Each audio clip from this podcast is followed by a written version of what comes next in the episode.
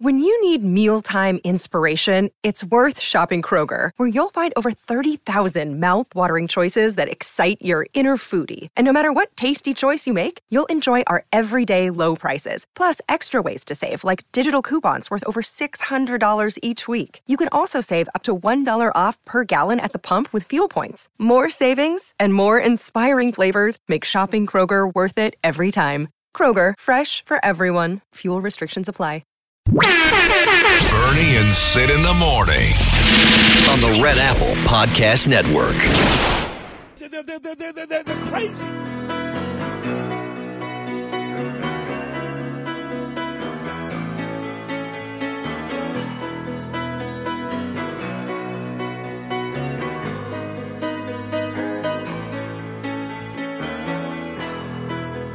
Just a small town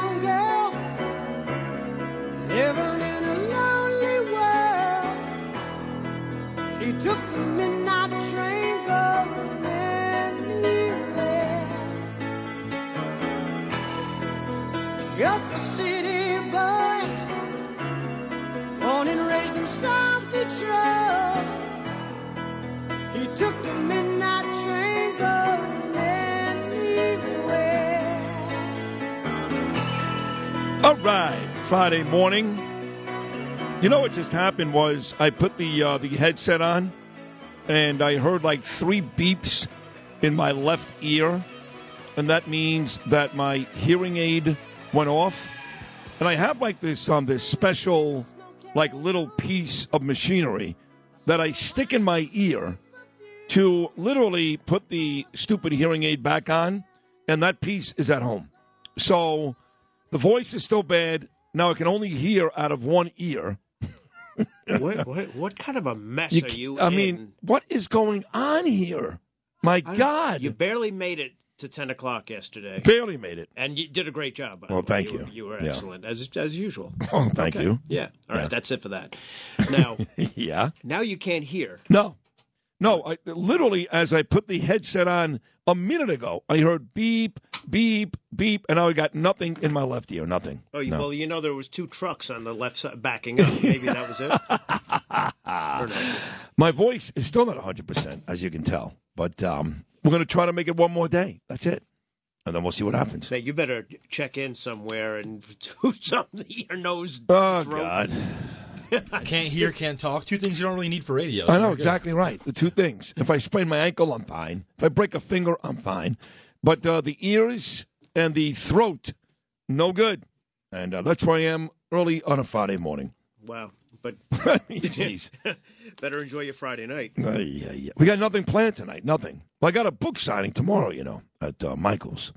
Well, In Brooklyn. stock up on honey today. I know. Well, I got the whole jar here, right here, right now. So we got three guests today. Dov Hikind coming up at six forty.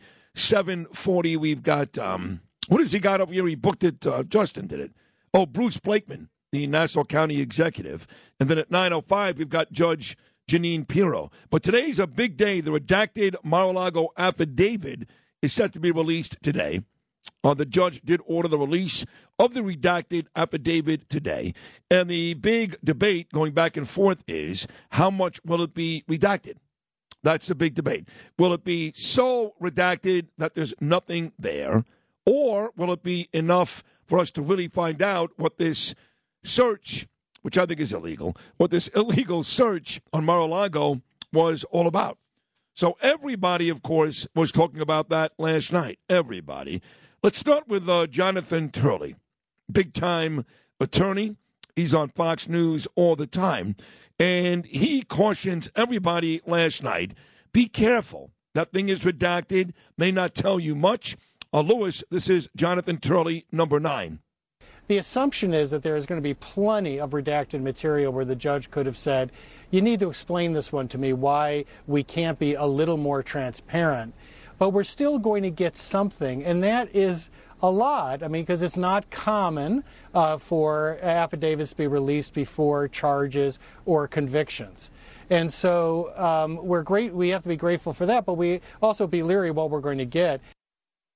So he uh, goes on more, Jonathan Turley here, and uh, he says that he really needs, we need the judge to kind of push back on these redactions, and he's not sure that's going to be the case. John Turley, number 10. Well, we're going to get a heavily redacted affidavit if this follows the past practices of the Justice Department. The Justice Department is notorious for over redactions and over classifications uh, to serve tactical purposes. I've been in cases uh, where both of those problems have appeared, where judges have agreed uh, that the Justice Department has over redacted material. The the concern I have is that the gov- the judge does not appear to have pushed back. Uh, he's suggesting that the government got it just right. He doesn't have uh, any area where he's saying, look, I still think you need to explore this section or that section. So you also have a back and forth with folks at the same network. For example, Brian Kilmeade, our great friend, does a great job every weekday morning after me and Bernie. Comes up at 10 o'clock every day. Also does a tremendous job on Fox and Friends every morning and his own TV show on Saturday nights.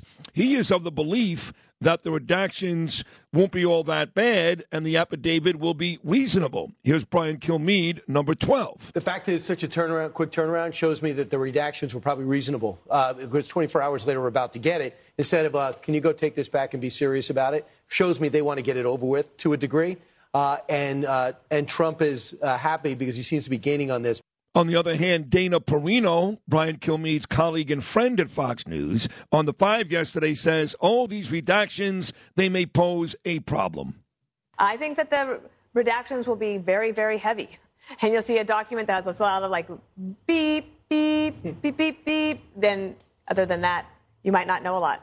All these redaction talks, sexy, right, Lou? You like that? I thought that was like the sound in your ear. That's exactly what it was. Exactly. Beep, beep. That's how I'll get your attention today. So, uh, Donald Trump, the question is did he know what's in the boxes? Does he even know what, uh, what they're looking for? So, his son in law, Jared Kushner, Jared spoke yesterday, also courtesy of Fox News, on the affidavit and what he thinks his father in law, Donald Trump, knew and didn't know. I don't know whether he knows what's in the boxes or not. Again, these were boxes that were in storage. If you know anyone knows Donald Trump knows he keeps a ton of stuff. They're always in boxes all over the place, and you know who knows if they were things that he did intentionally, unintentionally. They, there was reports I've read that the GSA packed the boxes. So, like I said, I, I, think that right now what we want to know is what's in the affidavit. I think that's the transparency we should get to. Uh, but I do think President Trump was probably one of the most transparent presidents that we've had in a very long time. I mean, he sat for interviews all the time. He was always asking, answering questions from the sure. press. You knew what he thought of at 12 o'clock at night when he would tweet. You knew what he thought at 6 in the morning when he would tweet.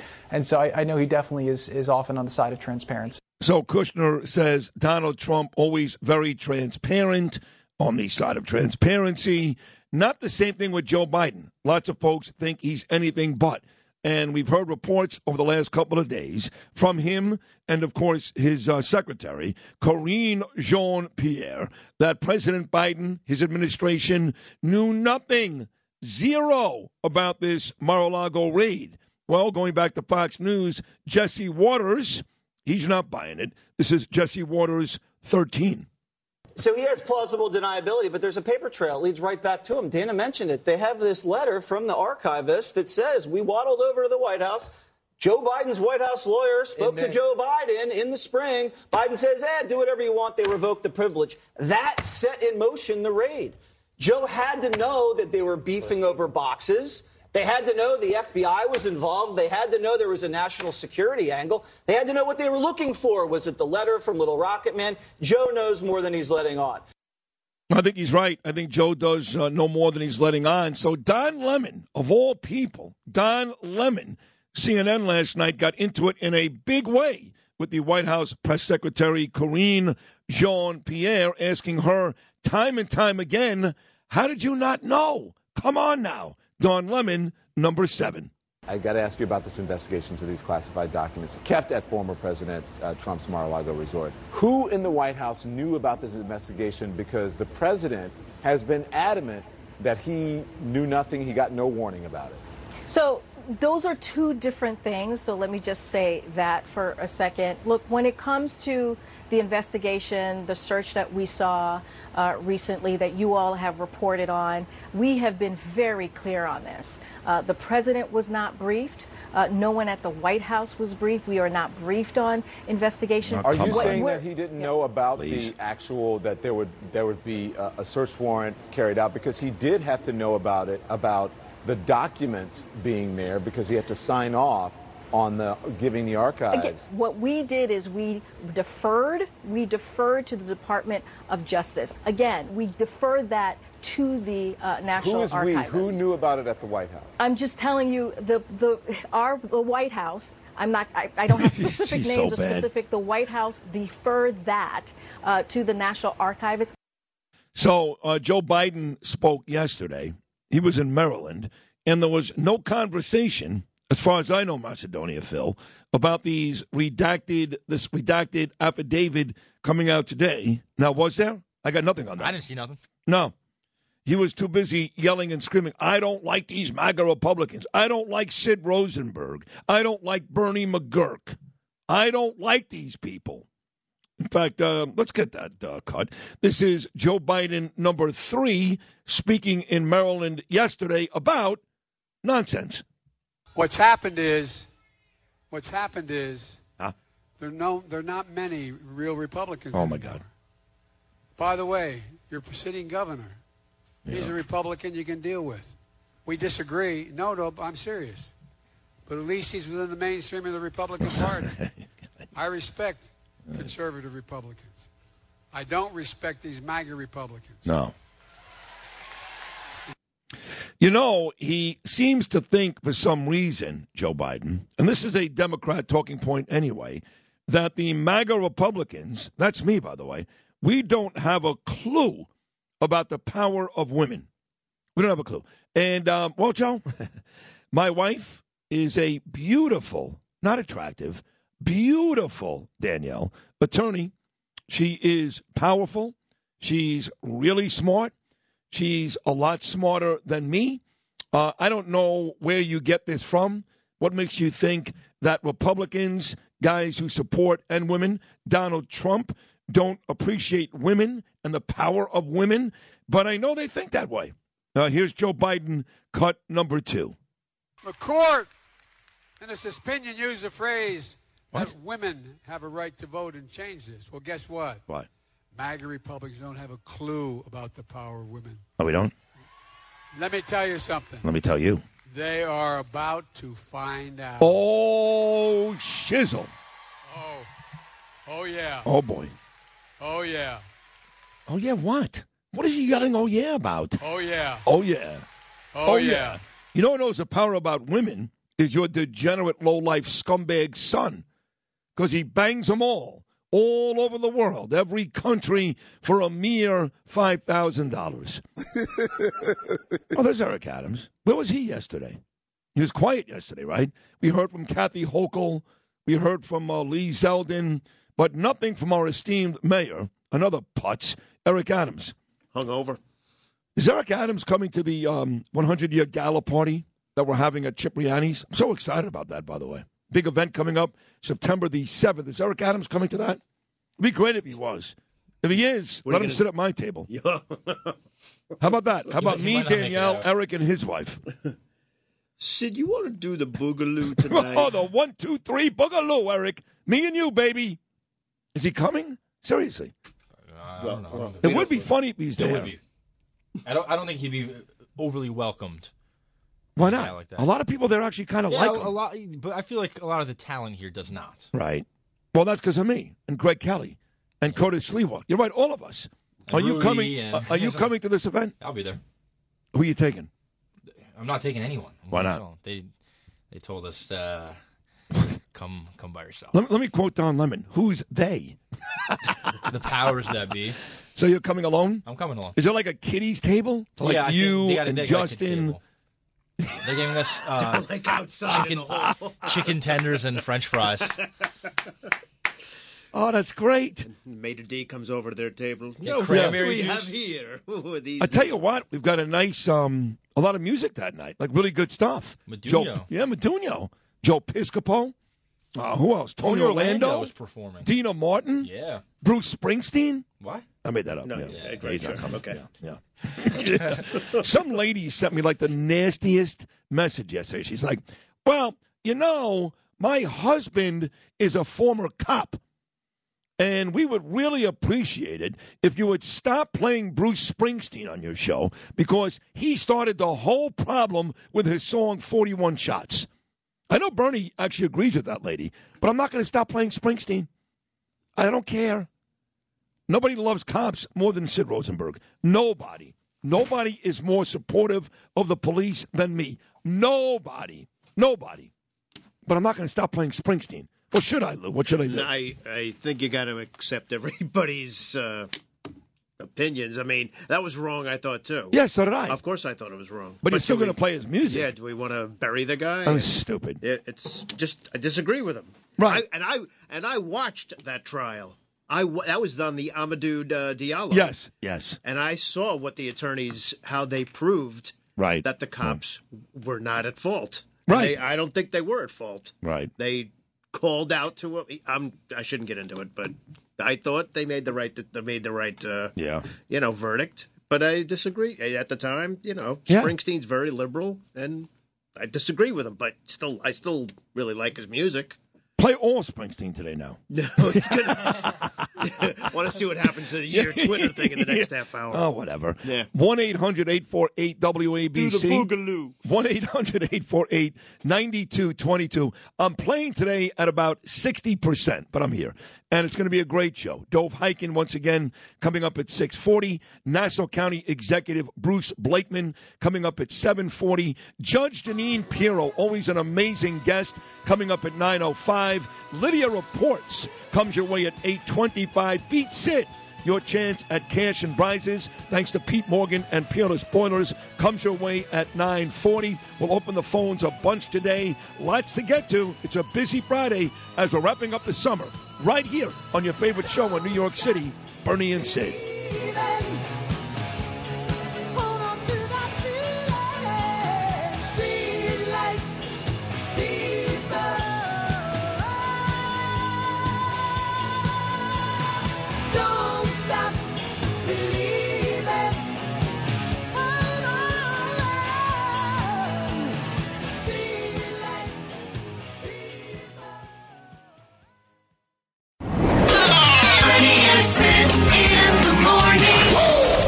On the Red Apple Podcast Network.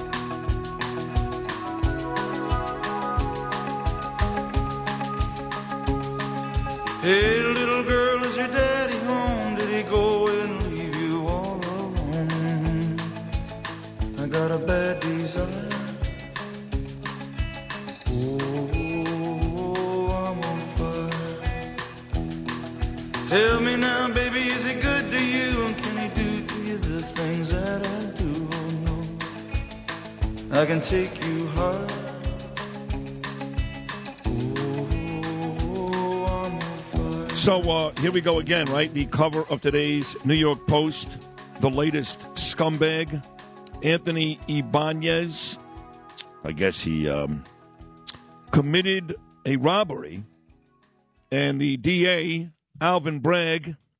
Alvin Bragg is public enemy number two, in my opinion. Kathy Hochul in this state, I should say, besides Biden, he's national. Well, Kathy Hochul, public enemy number one. I mean that.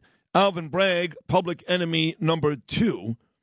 So this um, lowlife Anthony Ibanez, robbery charges a while back. And um, Bragg downloaded the robbery charges to the point where they let this guy go, Ibanez. And now, you want to make a prediction? What do you think happened? Yes, you've gotten it right again. Months later, he tried to rape a 15 year old. Folks, tried to rape a 15 year old. Free to prey. Thug released by Bragg on no bail tried to rape a 15 year old. So, Kathy Hochul, what exactly is she going to win on? I mean, look, I think Lee Zeldin has a real good shot. I love Lee. I love his running mate, Alison Esposito. I think the city and the state needs him now more than ever, maybe even more than when Rudy took over. But the fact is, these polls, which aren't always accurate, we know that, but these polls have Hochul up, some by a pretty decent amount. And you say to yourself, why? Here is another New York Post cover of a guy let out, no bail, who tried to hurt somebody else. And in most cases, they do hurt somebody else. How in, in, in God's name is Kathy Hochul even taken seriously at this point? And every day now, she's going back and forth with Lee Zeldin. Yesterday, they went back and forth on crime. They went back and forth on a bunch of different subjects. And one was fracking. You know, Bernie and I talk about this all the time. We need to be energy independent. You know, we've got all these pipelines ready to go, and all Albany does is nothing about it. You know, they they they they, they don't they don't um, act on it. They banned fracking. We've got the resources right here. A jobs. B we could export this energy and oil all over the place. It would make New York tons and tons of money.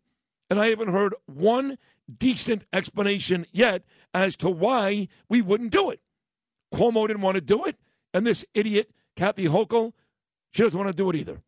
So yesterday, Lee Zeldin on uh, Fox News, I guess, he came out and he talked about fracking and how, in fact, it makes sense for our state to do it.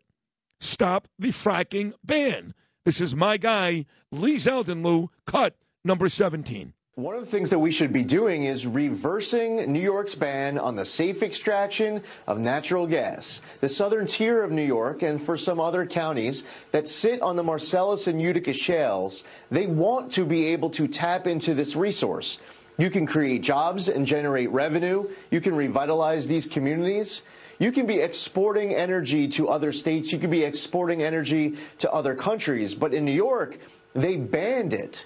Uh, and you can reduce energy costs for New Yorkers who need that relief. But you'd you you help the entire region. You can help the entire country with that effort. In New York, you have these applications for new pipelines to be constructed that are being delayed and denied up in Albany that instead should be getting approved. So now this uh, stupid ass face governor, she's got a new thing. Every time you disagree with her, she brings up the word values. Values. We don't share the same values. You're right, dummy. We don't. I don't want criminals in the streets. I've got an 18 year old daughter. She could have been Ibanez's next victim. So you're right, dummy. We don't share the same values. I would like to see New York become energy independent and make some money. So you're right. We don't share the same values. I'm completely okay with a law abiding gun holder protecting him or herself in a city that's gone wild so we don't actually have the same values. Of course we don't. So here is Kathy Hochul's response to a very, very smart Lee Zeldin. This just is another example of how Lee Zeldin is, number one, out of touch with New York values, Values, but also yeah. how extreme and dangerous it would be to have someone who is willing to just turn back all the progress we've made to protect our planet and protect the people of our state. See, she talks about values, how dangerous we are, and then she says, well, we don't want somebody to turn us back all the progress we've made. Progress? What are you talking about? Economically? Safety? What is going well in this state, other than the Mets and the Yankees? what is going well in this? What am I missing? I don't get it. So, based on real information, based on what's going on, Lee Zeldin should win this election easily. He's not going to because this state is two to one, if not two and a half to one, Democrats. And Democrats don't care. They just don't care. They would rather have unsafe streets, homeless running wild, lousy economy. They'd rather have all of that than ever put a Republican in power. How does that make sense? Kathy Hochul, and I mean this, is one of the worst candidates, if not the worst, I've ever seen in my 55 years on this earth. The worst. The absolute worst. Where is uh, Alec, uh, Phil? He's Get him in here. Get him in here. He needs to do sports and all that stuff today. I got to make it at 10 o'clock. You're gonna make it till Yeah. ten o'clock. You, you have no choice. Well, I'm off to a great start already, so that was a great 30 minutes. You're going to do sports today, okay? The Mets won, Yankees won. It's all fun and games. College football starts this weekend. You just Notre did it. Dame, Ohio State. Oh, that's going to be a great Georgia, game. Oregon. Oh, can't wait for that. Jets and Giants play Sunday. Gonna watch. Uh, yeah, gonna watch all that. Gonna watch all those. Games. You're not going to? No. You're not going to watch Ohio State and uh, Notre Dame? I um, I'm I'm not a huge college football guy. Ah, to be completely idiot. honest with you. Why? Why? Because it's that's a great sport. Yeah, like but- not good, great. Yeah, I get it if you went to like a big school No, you, and you go- have no, a no, no, school, but like did, to, did, to let just did you did you play for the Eagles? no. You love the Eagles? Yeah. Okay, so what's the difference? Well, because uh, No, no, no, no, there's no difference. Well, because what do you mean? These get these men are. I mean, they're paid to make me Well, happy. So college players get paid too to make you happy. yeah, but they don't get paid by the program. Who cares? Your point being, you don't have to go to the school to love them. I went to Miami. They get Miami, paid by recruiters. I, but when I think of college football, like I think of like the old guy, like the old guy with Yeah. like uh, you know with like Right. ten acres out in Alabama who You know like who like still supports like eighteen year olds You know running the around. sport that makes you know. ESPN the most money? college football. I, right. I understand. It's a very it, yeah, of course. That Saturday morning show with uh, Kirk Herbstreit, Lee Corso, Yeah. Desmond Howard, Yeah. and uh, Please, and no. uh, what's his name? That's the best show on. Uh, that's the I- only sports show I yeah, watch. It's for It's two- great. There's two kinds of sports fans. Yeah. one that can co- follow college football, Right. and uh, one like Justin who doesn't care about it at right, all. stupid. It, right. yeah, no, Why is it so stupid. stupid? Very though? stupid. Why it's a is it great so sport. It's a great sport. See, but see, this is how our conversations usually go, right? Yeah. I can accept your argument, Right. But you just there's no feasible universe in which you can believe that what I'm saying makes any sense whatsoever. it's stupid. Oh, okay. That's why. I mean, college football is Because a I'm just great stupid. sport. They play- am they not play a better saying game than the NFL. I'm not saying it's not a great sport. So I, what's I- the problem? I don't have a relationship The with any college The football. problem, relationship. The, the problem is you don't know who's doing. That's who's, what it who is. should be in the play. Who should be? Who? Should, It's too tough to follow. It's No, no, no, no, no, stop, stop, you, you lose Stop, you lose stop. one game. You go from you go from being Stop. the best team in the nation to the 15th best Well, team in the nation. That, that's, it's very stiff competition. Uh, Well, let's look at their strength of schedule. yeah, but it's but it's the same five teams that are that are fighting for the playoffs every every season. And, and wait a second, wait a second. And baseball is different. It's always the Yankees, always the Braves, or same exact. That's not you true. Stop, not true. That's not true. Oh, really? The Kansas City Royals won a World Series seven years ago. Seven years ago. So? the Marlins won one 20 years ago. But I'm saying- but ninety percent of it's always the Yankees. It's always the Braves. Okay, but when it's are you when are you Red when are you, when are you going to have a, like a low Division One football team win a national championship? You'll never see that. When whereas in Major League Baseball, you can have a small market team it, it, it could go happen, and win but the it's championship. very, very rare. Very rare. It's it, in Major League Baseball. I don't Yes. think it's that rare. It I, is I'm very not, rare. I, I don't know. When was the last time a very small market team won? Yes, Kansas City, The, the Tampa Bay Rays have gone to the World Series twice in the last eight years, seven years. No, pay, no payroll. True. No, no They have- payroll. You're right. So I mean, you know, it, it's so different. this is all based on expectations. yes. Yeah. Okay. Uh, Phil, what do you think about college football? I think they play a better sport than the NFL. I think it's more fast paced. That I can get behind. That's it's- a good it's- point. It's easier to watch. Like when you're sitting down and watching the game, there's too much stoppage time in NFL. I- Oh my God, way too much. Yeah, and, and- and, and the, and, is and, and, the, and the kids go nuts. I'm, I'm telling you, for me, Saturday morning, Herbstreit, Corso, Desmond, and uh, what's his name? The, the guy that uh, the host, not Rece Davis anymore. What's his name? He's great.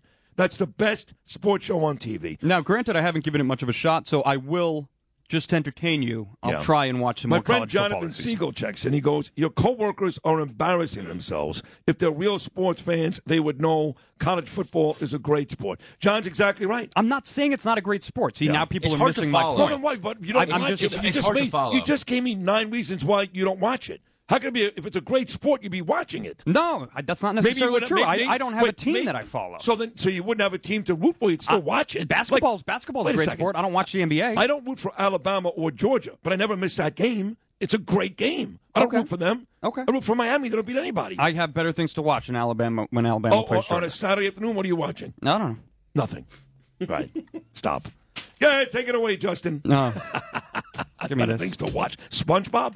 Embarrassing. The Flintstones. See, people just mi- they miss the entire point. There is That's what no I'm saying. They literally You think pick it's out a like great sport, but I, you don't I, watch it. I never said it wasn't a great you sport. You think it's a great sport, Yeah. but you don't watch it. Yeah, of course, Well, it's, you- it's that, football. that sounds ridiculous. But the sport is football. It's a great right? sport, so but you don't, obviously, you don't know who's supposed to be in a bowl game. Who's yeah, good? but- but- but- but that comes December. Uh, you have the pomp and circumstance. It's great football. Who cares about who's supposed to be in a bowl game? Well, I understand because it you gets want to frustrating. root for a team. That's I think yeah, I, that, that's what I think. I think just watch the game. You have to you have to root for a team. Kind of. I- I think sports are much easier to follow when you know the the athletes. Well, you It's can do your think- homework and No, figure yeah, out who the sure. players are. for sure. But I, can tell you every quarterback and every major team across the country. Yeah, yeah, but, uh, but it's kind of hard to it's harder to follow the NFL because in NFL they sign Let's do that. contracts. Yeah, they stay on the let's team for a while. Right. In college, in college they leave. They have to leave. Right. So you get a whole new roster every. You Who's know, the quarterback of Miami, Florida, right now? No idea. But Mi- Miami's ranked 16th. Who cares? Like you just said, you could name everyone in the country. Oh, Did you got just me say there. that? Okay, you got one gotcha. freaking team. Thank you. Don't Defense- ask me a second defense team, by the way. rest. You're a witness. All right, I'll give that uh, argument a tie. That's what I'm saying. Oh, Clip of the day coming up next. Traffic and sports I will- also coming up. I up will next. appeal. yeah, yeah, I'll, I'll be appealing that ruling. Traffic and sports coming up next, but right now it's a 77 WABC clip of the day. 77 WABC is celebrating 100 years. Come, coming tomorrow at 4 p.m., hear the critically acclaimed radio documentary series where we highlight the Cats era here at WABC from March 2020 to the present. Take it away, Louie. This is David Paterson. I was the 55th governor of New York, and I want to talk about something more important than that, and that is the Cats era here at WABC. I first listened to WABC when I was listening to music when I was seven years old. It was Cousin Brucey and Dan Ingram. But John Catsimatidis has ignited interest in radio very much like those new music stations did in the late 50s and the early 60s. Except in his case, it's national attention because the interviews that he does wind up in the national newspapers. This is Sid on Sports. Oh, sponsored by Fearless Boilers on 77 WABC. Alrighty. Me again, Justin Ellick, here with your bottom of the hour sports update, sponsored by Fearless Boilers, Pavilion Tankless Water Heaters. Go to fearlessboilers.com, paviliontankless.com for a dealer near you. Fearless Boilers, America's best built boilers. Jacob DeGrom went as planned for the New York Mets yesterday as the lanky stud was lights out against the Rockies bats in Queens, shoving six innings of one run ball with nine Ks to go with it. The one run against DeGrom coming on a Ryan McMahon home run in the sixth. Given the dominance off the bump, it wouldn't take much from the New York offense to secure this victory, but Pete Alonso, as he usually does, made sure he did his part. And swing he does, and he launches one to deep left. Forget that. That is way out of here. Number 31 Alonso, a two-run shot, and it's 3 0 New York. Oh, yeah. That call, courtesy of the great Gary Cohen, number 31 on the year for Alonso would cap the scoring for the Mets at three, and they wouldn't look back as they open up the four game set in Colorado with a, or not in Colorado, in Queens with a 3 to 1 win. Game two is set for tonight at 7 10 p.m. Eastern. Chris Bassitt will take the hill going up against Colorado's Chad Kuhl, the cool guy, Chad Kuhl. As for the Yankees, they exploded on the A's out west, racking up 13 runs on 20 hits to bury Oakland by a score of 13 to 4. Big Giancarlo Stanton made his anticipated return, going 1 for 4 on the evening, adding this two RBI single to his name in the second frame. Hit sharply, a base hit to left field. Trevino scores. Here comes IKF. He'll score. The throw comes into second. Benintendi goes to third. It's a two-run single for Stanton, and it's 4 nothing Yanks. Hey now, the great Michael Kay on the call. Yes, network. John, Josh Donaldson would add three ribbies as well, and every shut down tonight, bro. Okay. Jordan Montgomery shut him down in St. Louis. Yeah. Now tonight, J.P. Sears. Yeah, He's okay. been great in Yeah, he's been- been okay. He's been okay. shutting him down. But he's going up He's going to beat Gerrit Cole. Yeah, okay. All right. Sure thing. You want to bet?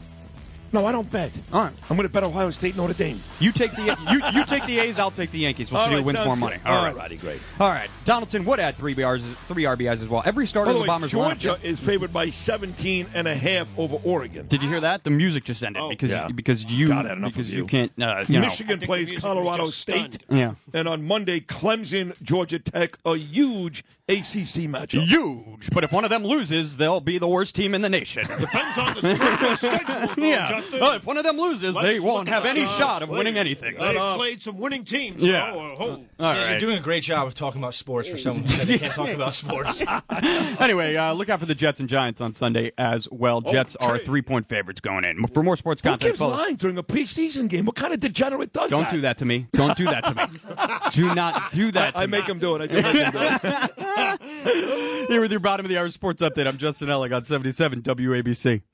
If you've had an accident, trust Gabo Law, personal injury and medical malpractice attorneys with decades of experience who will provide the attention you deserve and deliver the best possible results in the shortest amount of time. Gabo Law has recovered millions for their clients and will be able to help you. But don't take our word for it. Read all of their five-star reviews from former clients on Google, Avvo, and Facebook. Call Gabo Law today at 800-560-0214 for a free consultation or email at info at gabolaw.com. Gabo Law, where winning is no accident.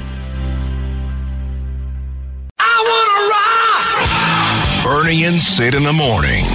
On the Red Apple Podcast Network.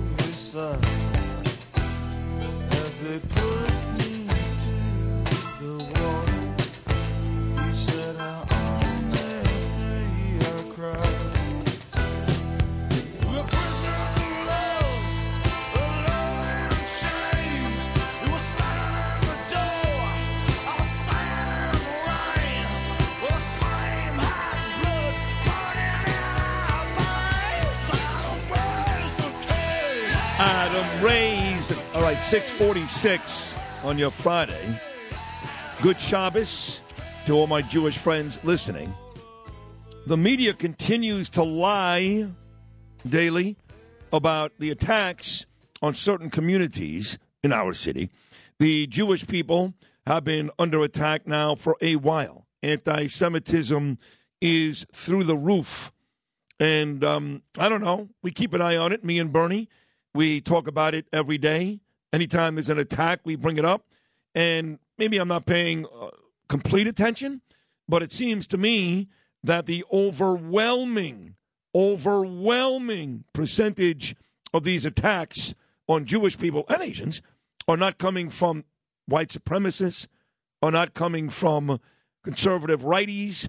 They're coming from the left. And to be honest, mostly black people are committing these heinous crimes. That doesn't stop CNN from lying time and time again. And when they do that, it pisses off people like my dear friend who spent the better part of four decades as one of the great assemblymen in the history of Brooklyn, Dov Hikind.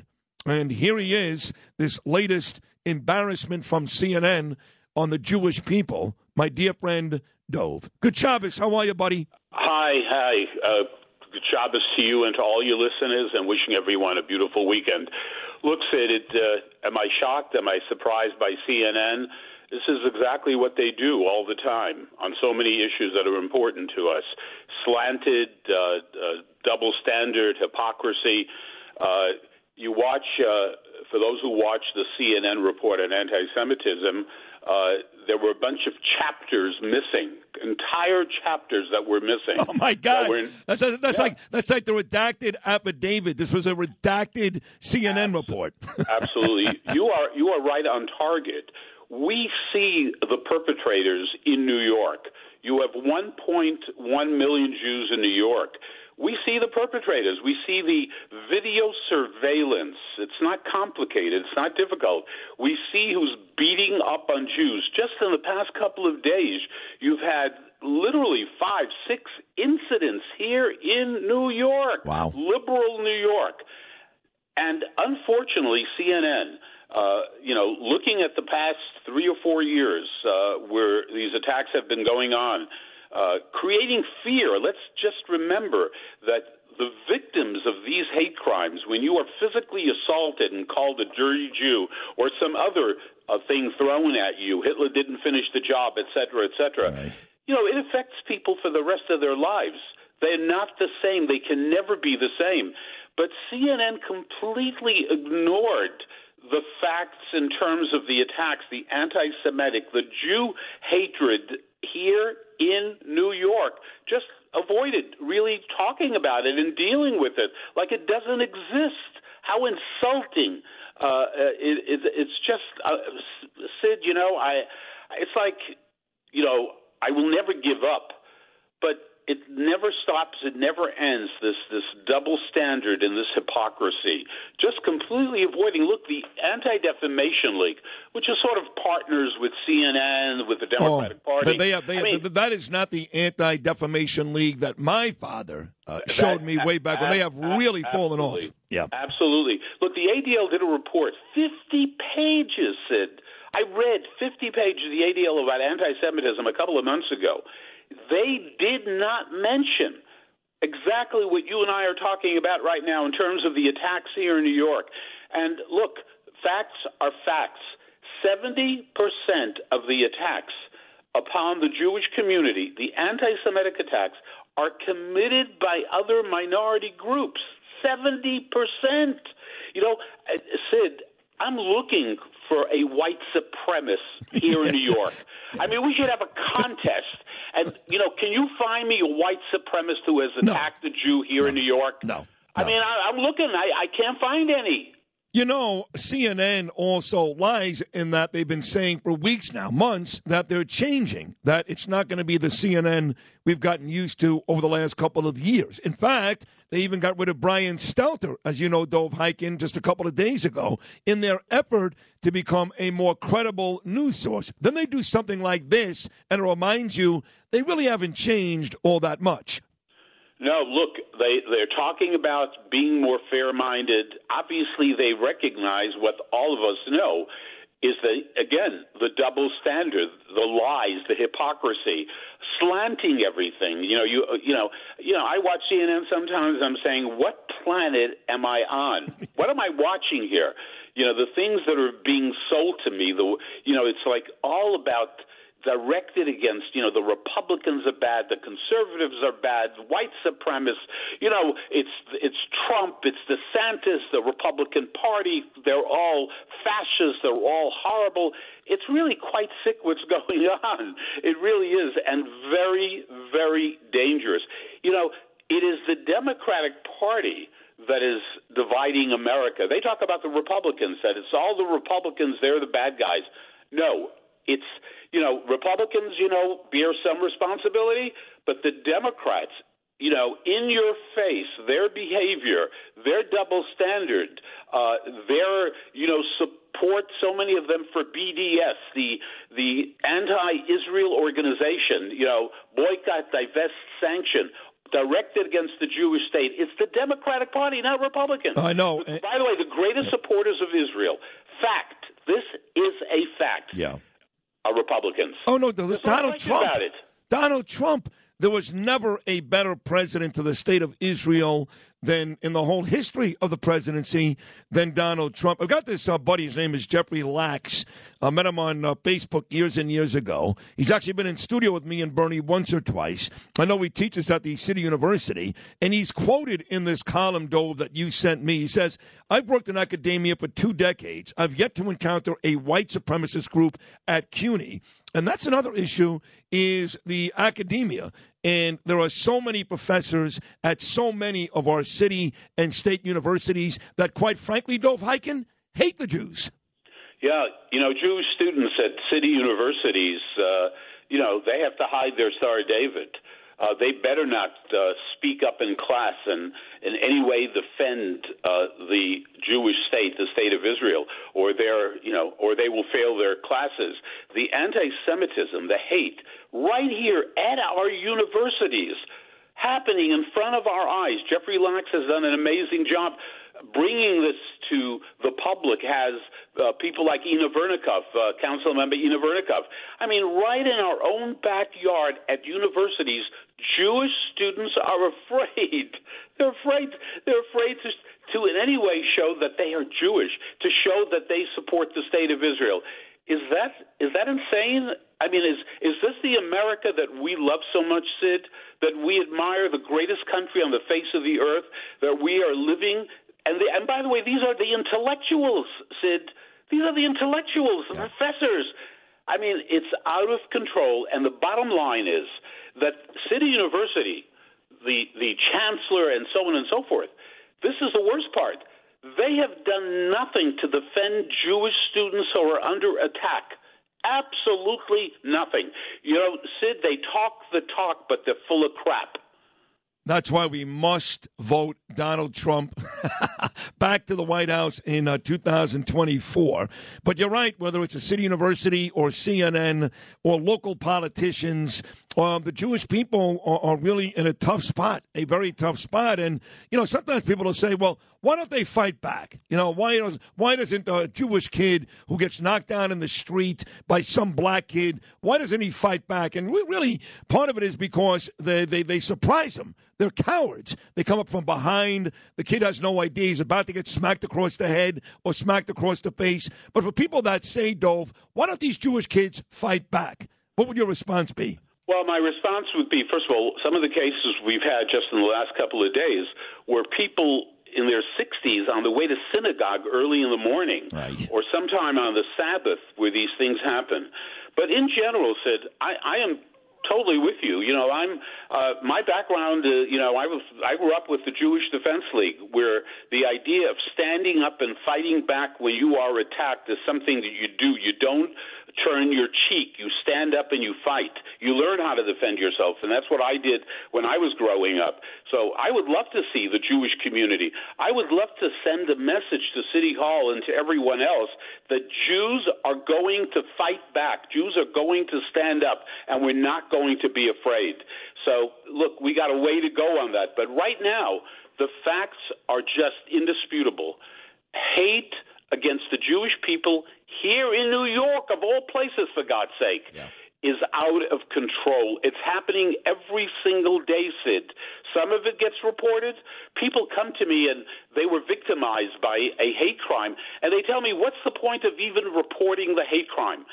And often they are afraid that if they report it, and if, you know, and someone is arrested, they'll be victimized again. That is the atmosphere that we are living in out of control crime, out of control anti Semitism in New York. This is a fact. I, you know, your audience, everyone out there, we need to do something concrete to change this. And the only thing that will work, you know, elections electing the people who will be there for you. You know, the the the Rahmanis, the the, the concern that people have. You know, the bad guys uh, uh, have for the criminals rather than the victims. That's what we have. We have a society of radical leftists who have more compassion for the perpetrators than they do for the innocent citizens of our city. And as long as that is the case, we have no future. That's right. That's why you must vote in Lee Zeldin come November. You see the cover of today's New York Post. Another guy that Alvin Bragg and Kathy Hochul let run after committing a crime, now trying to rape a 15 year old girl. That's exactly what Dov Hikind is talking about. Dov, as always, great job. Good Shabbos. Thank you for coming on, and thank you for standing up for our people. You truly are a hero. Thank you so much. Thank you. Good Shabbos to you and your family, all your listeners, and everyone else. Just enjoy the weekend and be safe. All right, that's the great Dov Hikind right here on the Bernie and Sid in the Morning Show. Always bringing these uh, really important stories to our attention. We appreciate Dov in a big way. Still to come at 740, Nassau County Executive Bruce Blakeman. Coming up at 9.05, the always fiery. I think she's hot too, by the way. Can I say that? Judge Jeanine. She's smoking. And... Lydia reports 825 beat Sid coming up at 940. Folks, follow me on Instagram right now at rosenberg.sydney, at rosenberg.sydney, on Twitter at Sid Rosenberg, Facebook, Sid Rosenberg, hour one in the books. Here comes a big time hour number two coming at you. The digital dollar could give the feds control of your money. Get the digital dollar report. Call 1 800 862 6970 and also receive a $1,000 credit from Priority Gold to protect your money. Or just go to digitaldollarreport.com. Please note the information provided does not constitute financial or investment advice. We're doing it live! Hey, Bill O'Reilly here, and you are listening to Bernie and Sid. God help you. On the Red Apple Podcast Network.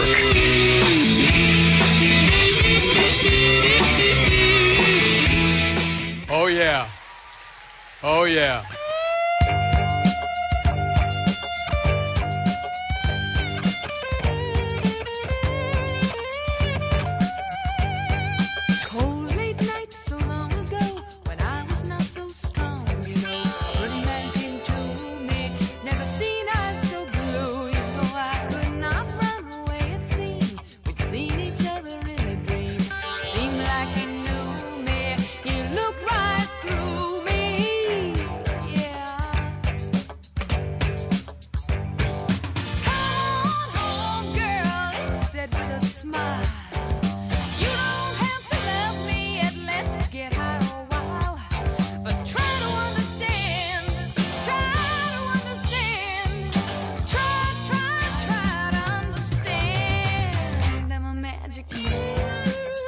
About to celebrate 100 years of WABC radio coming up here. A big, big party coming up. Really excited about it, actually.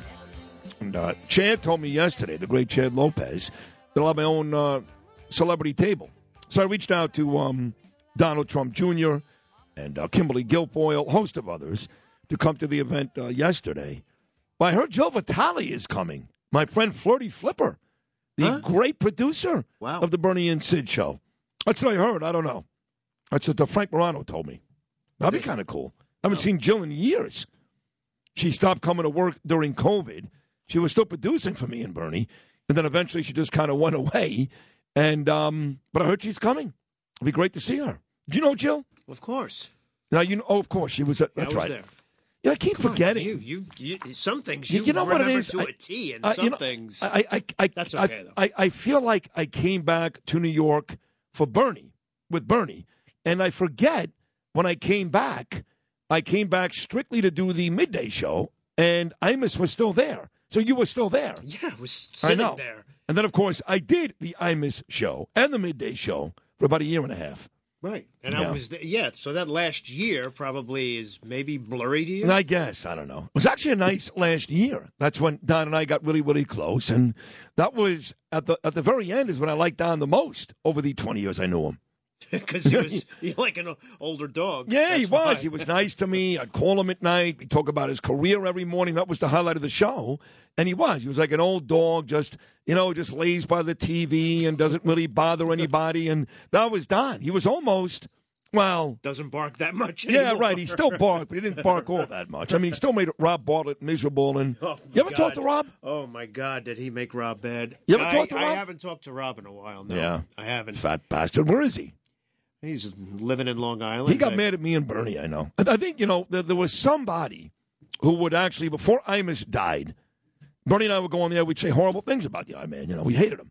And um, I guess we still do, kind of. But somebody would go back to Imus and tell him. And would get back to us through Don or what was, what's his uh, dopey kid's name? Uh, Wyatt. Wyatt. Yeah. So me and Bernie thought it must be Rob because Lou Ruffino's not talking Imus. Nope. Charles McCord's not talking Imus. Nope. Larry Kenney isn't listening. Nope. Uh, Mike uh, Mike Breen. He's busy. uh, right. um, the other kid, uh, McConnell. No, what's his name? Uh, Connell McShane. Connell. Right. Put a, mix, McConnell. put a mix somewhere. So the only person we can think of who was like a Nazi soldier was Rob. Right? I mean, he was To a point, he was. to yeah. a point. Yep. Everything he's got in his life, he owed to Don. Everything. So, um, But he kept getting beat up. I know. So we um we think that Rob doesn't like us, and then but we didn't get mad at Rob. We don't care. We like Rob. He's eh, whatever. It is what it is. But uh, I don't talk to any of those people anymore either. So It's, that's the best way. you talk to uh, Tony? no. No. I, I, I really That's like racist, Tony. by the way. Yeah, it is. I, I'm offended by myself, actually. What about Karith Foster? Oh, yeah. The other day, we just uh, had lunch. However, her name is pronounced Corinne. Oh my! How do you say her name? I think it's. I, by, by the way, she was on my show in Miami all the time. Like I actually got, I became yes, I became friendly with her, and we would she how would did- come on in Miami. How did you know her? I I knew her because I mishired her. So oh, for- when oh, after that. after that, when he fired her, Oh, I see. I reached out to her and I said, "Hey, we've got something in common. We both got fired by Imus, but you're black and I'm white." And um, she used to love to come out with me in Miami and just pound Imus. And she was a comedian anyway. She was kind of funny, kind of not very, but nice girl. She was very nice. Yes. Very nice. And Yeah. I, I loved Tony. You love Tony? Yeah, I Yeah, thought he he's a nice guy. Excellent guy. I, Yeah. I love Rob. Of course, I've known Rob for a long time. He's a backstabbing little pussy. Uh, uh, Rob, stop it, Rob. God, Okay, I'll never say it again. Rob. I mean, I really, Please. I'm aware of everybody, jerk. everybody's uh, foibles. Yeah. Is that a good word? Yeah, but at least mine, you see, they're out there. What do I hide? Nothing. They're out there. These other, you know, the, the Rob will tell you he loves you, and then go, you yell, call Imus. Oh my God, you should have heard what Sid and Bernie said about you today, I man. Shut up. Don't worry about it. Go to Governors and do some show and you know sing Spin- spin the Sal's wheels. Christmas uh, poem or Spin the Iraq wheel of uh, Jordan. Jordan. Wheel that was Jordan. funny. Yeah, he was funny. He was hilarious. Most of his stuff was very funny, to be honest. I got to give him credit. Some of it was, you know, when I would call him like you know the night before and give me some stupid Elvis bit. Sometimes it was, you know, uh, Yeah, of course. But for the most part, he was brilliant. Who bats a thousand? Me, Nobody. Oh, one you. thousand. That's what I I never have a bad show. You. Never. Let's put the Even when I feel like hell. Sid, everybody else Yeah, is on this write it side. down. Okay, Everybody else sucks. Right. It. oh my god. Yo yo. Ay, ay, ay. They should all be invited to this uh, big event at um, Cipriani's. This is going to be Bring back the whole Imus crew. Whoever's alive, I guess. That's right. They if Jill's like an Imus table. McCord, Bartlett, Kenney, Breen, McEnroe. Oh, my God, I'm, I'm not sitting at that table. Is Al Rosenberg still alive? Yeah, I think he's going to be there. I think he's doing a couple of minutes on the stage. Christy Mezzamucci, Oh, Tracy Levy, Janice Dean, Yeah, Janice- Warner Wolf. Is he still alive down in Florida? Warner's Go get al- him. Warner's alive. Get Hey, him. Hey, Sid, haven't seen you. Who am I missing? Who's a regular? Oh, Tony, Karith. Who else? am I missing anybody else? Um, uh, there was another woman who was uh, part of the uh, comedy. I, I can't remember. her She name. was a comedian. Who? A woman? There was another one he brought out, and uh, and and Rob hated her. Uh, Was it later on after I was already no, gone? it was back in Astoria. Oh, back in Astoria. Um, yeah, oh, Rob hated her. Uh, Was I there then, Lou? I don't I think, think so. I, I, I, I I must have been high. I don't know. I don't know. You Yeah. could have been Yeah, wasted. a giant stadium somewhere. Oh God! you know it's funny. I did this event for Lee Zeldin a couple nights ago, and uh, the guy that uh, hosted the event, he's a super guy. His name is Steve Lauro. He's a big deal on Long Island. So he introduced all the guests, whether it was Kimberly, Trump Jr., Ray Kelly, he, all the guests. So he brings me up and he goes, and you know, Sid Rosen, he was very nice. Went over my whole career. I miss FAN, hosting the number one show in New York, second book coming out, TV, movies. He was great. And he goes, and you know, Rosenberg never made it back from Atlantic City. Something I've done many, many. I'm sitting there going, wait, wait, what? What? now, he did send to me before for approval, which I did. I didn't care. But he actually brought up on Tuesday night or Wednesday night uh, the, the Atlantic City trip, which, of course, kept me from getting back to the Giant pregame show, which is when I got fired by WFAN back in 2005. You brought that up. I think you need some new material. Dude. I gotta tell you. Well, I told you, Serena Williams is about to play at the U.S. Open, and I'm reading all these stories about Serena's last tennis, U.S. Open, Serena, and I told this is true. I my Google is burning up every time they write a story about Serena. I'm in the story. You know, it always hasn't been great for Serena. Way back when some of the sportscasters got on her, like Sid Rosenberg back in 2001. I miss sport. Now, they never say current WABC co host. Of course not. They never do. They make it seem like I was a sports guy for Amish 20 years ago and I died. I like it that way. I like it. Don't even refer to me these days at all, but they keep bringing the same story up. It's like, come on already. Okay, we get it. Yeah. I said something stupid and offensive, and I got fired. At least I paid the price. Thank God Howard Stern got me my job back. But my God, enough. Are you seeing that right now? Is that what you're doing? You're looking it up? No, I'm Oh. not, uh, because because I, I don't want to see it. Yeah, don't- I think don't it's, look at I think it's stupid. It is stupid. It's stupid. It's It's, like a hundred years ago. Like- Oh, okay. Like you said. Oh should God, John, I'm sorry. I didn't know. I know. Bring out new stuff. I know. Um, listen, Mark Zuckerberg. This is an unbelievable story. So Mark Zuckerberg is the guy that created Facebook, right?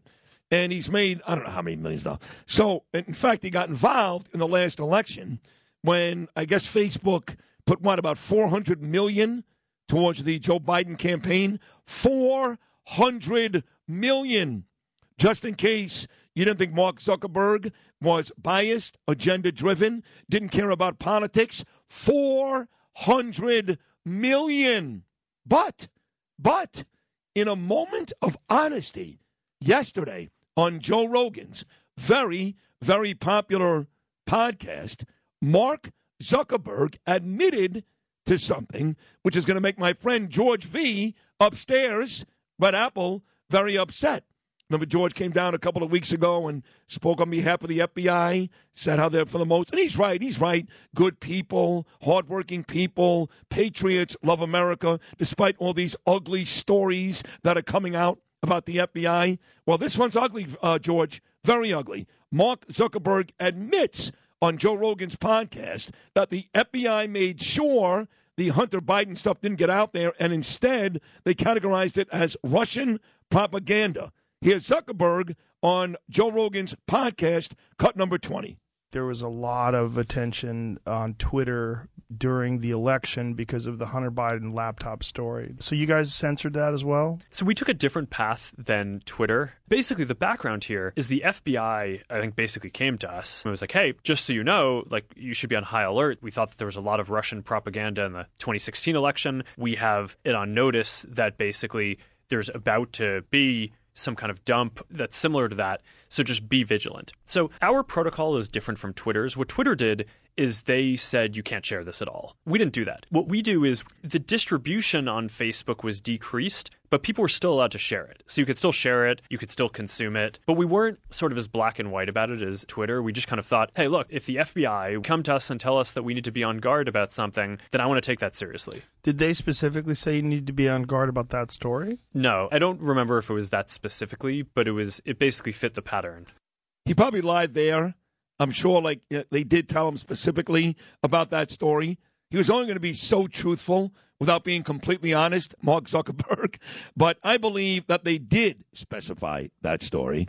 But at least he did tell you that the FBI made sure that certain things never made it to the internet, and those certain things, as you know, of course, would demolish or at the very least hurt the Democrats. So Mark Zuckerberg is on record, on record, putting the FBI on notice. 1 800 848 WABC, 1 800 848 9222. Bill O'Reilly's morning message is coming up next. Then we're going to talk to the Nassau County Executive, Bruce Blakeman. That's coming up at 740. Great Friday show for you. Number one in New York City. We are Bernie and Sid on Talk Radio 77 WABC.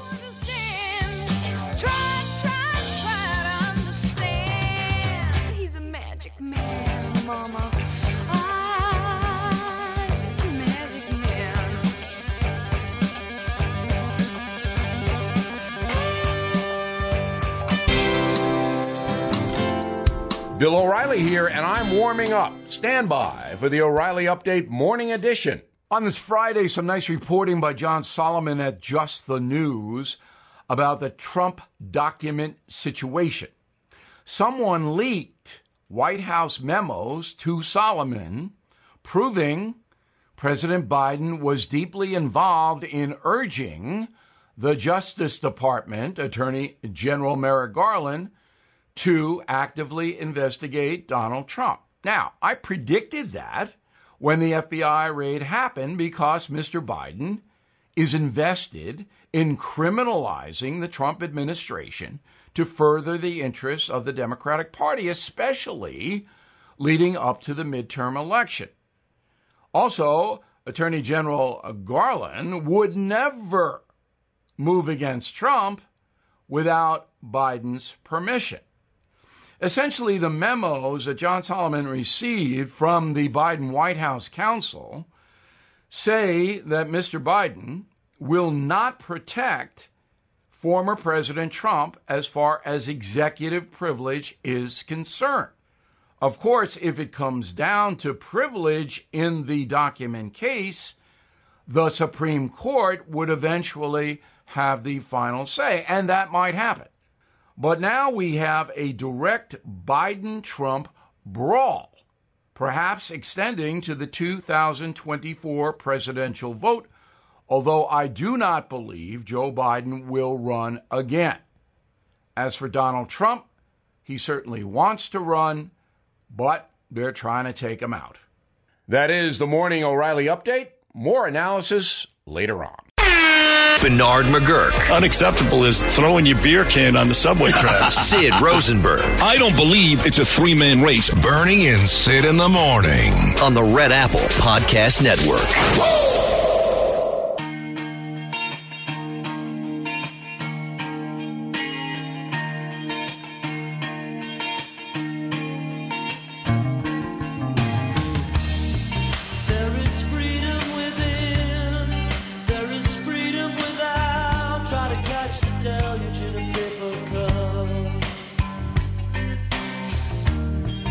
There's a battle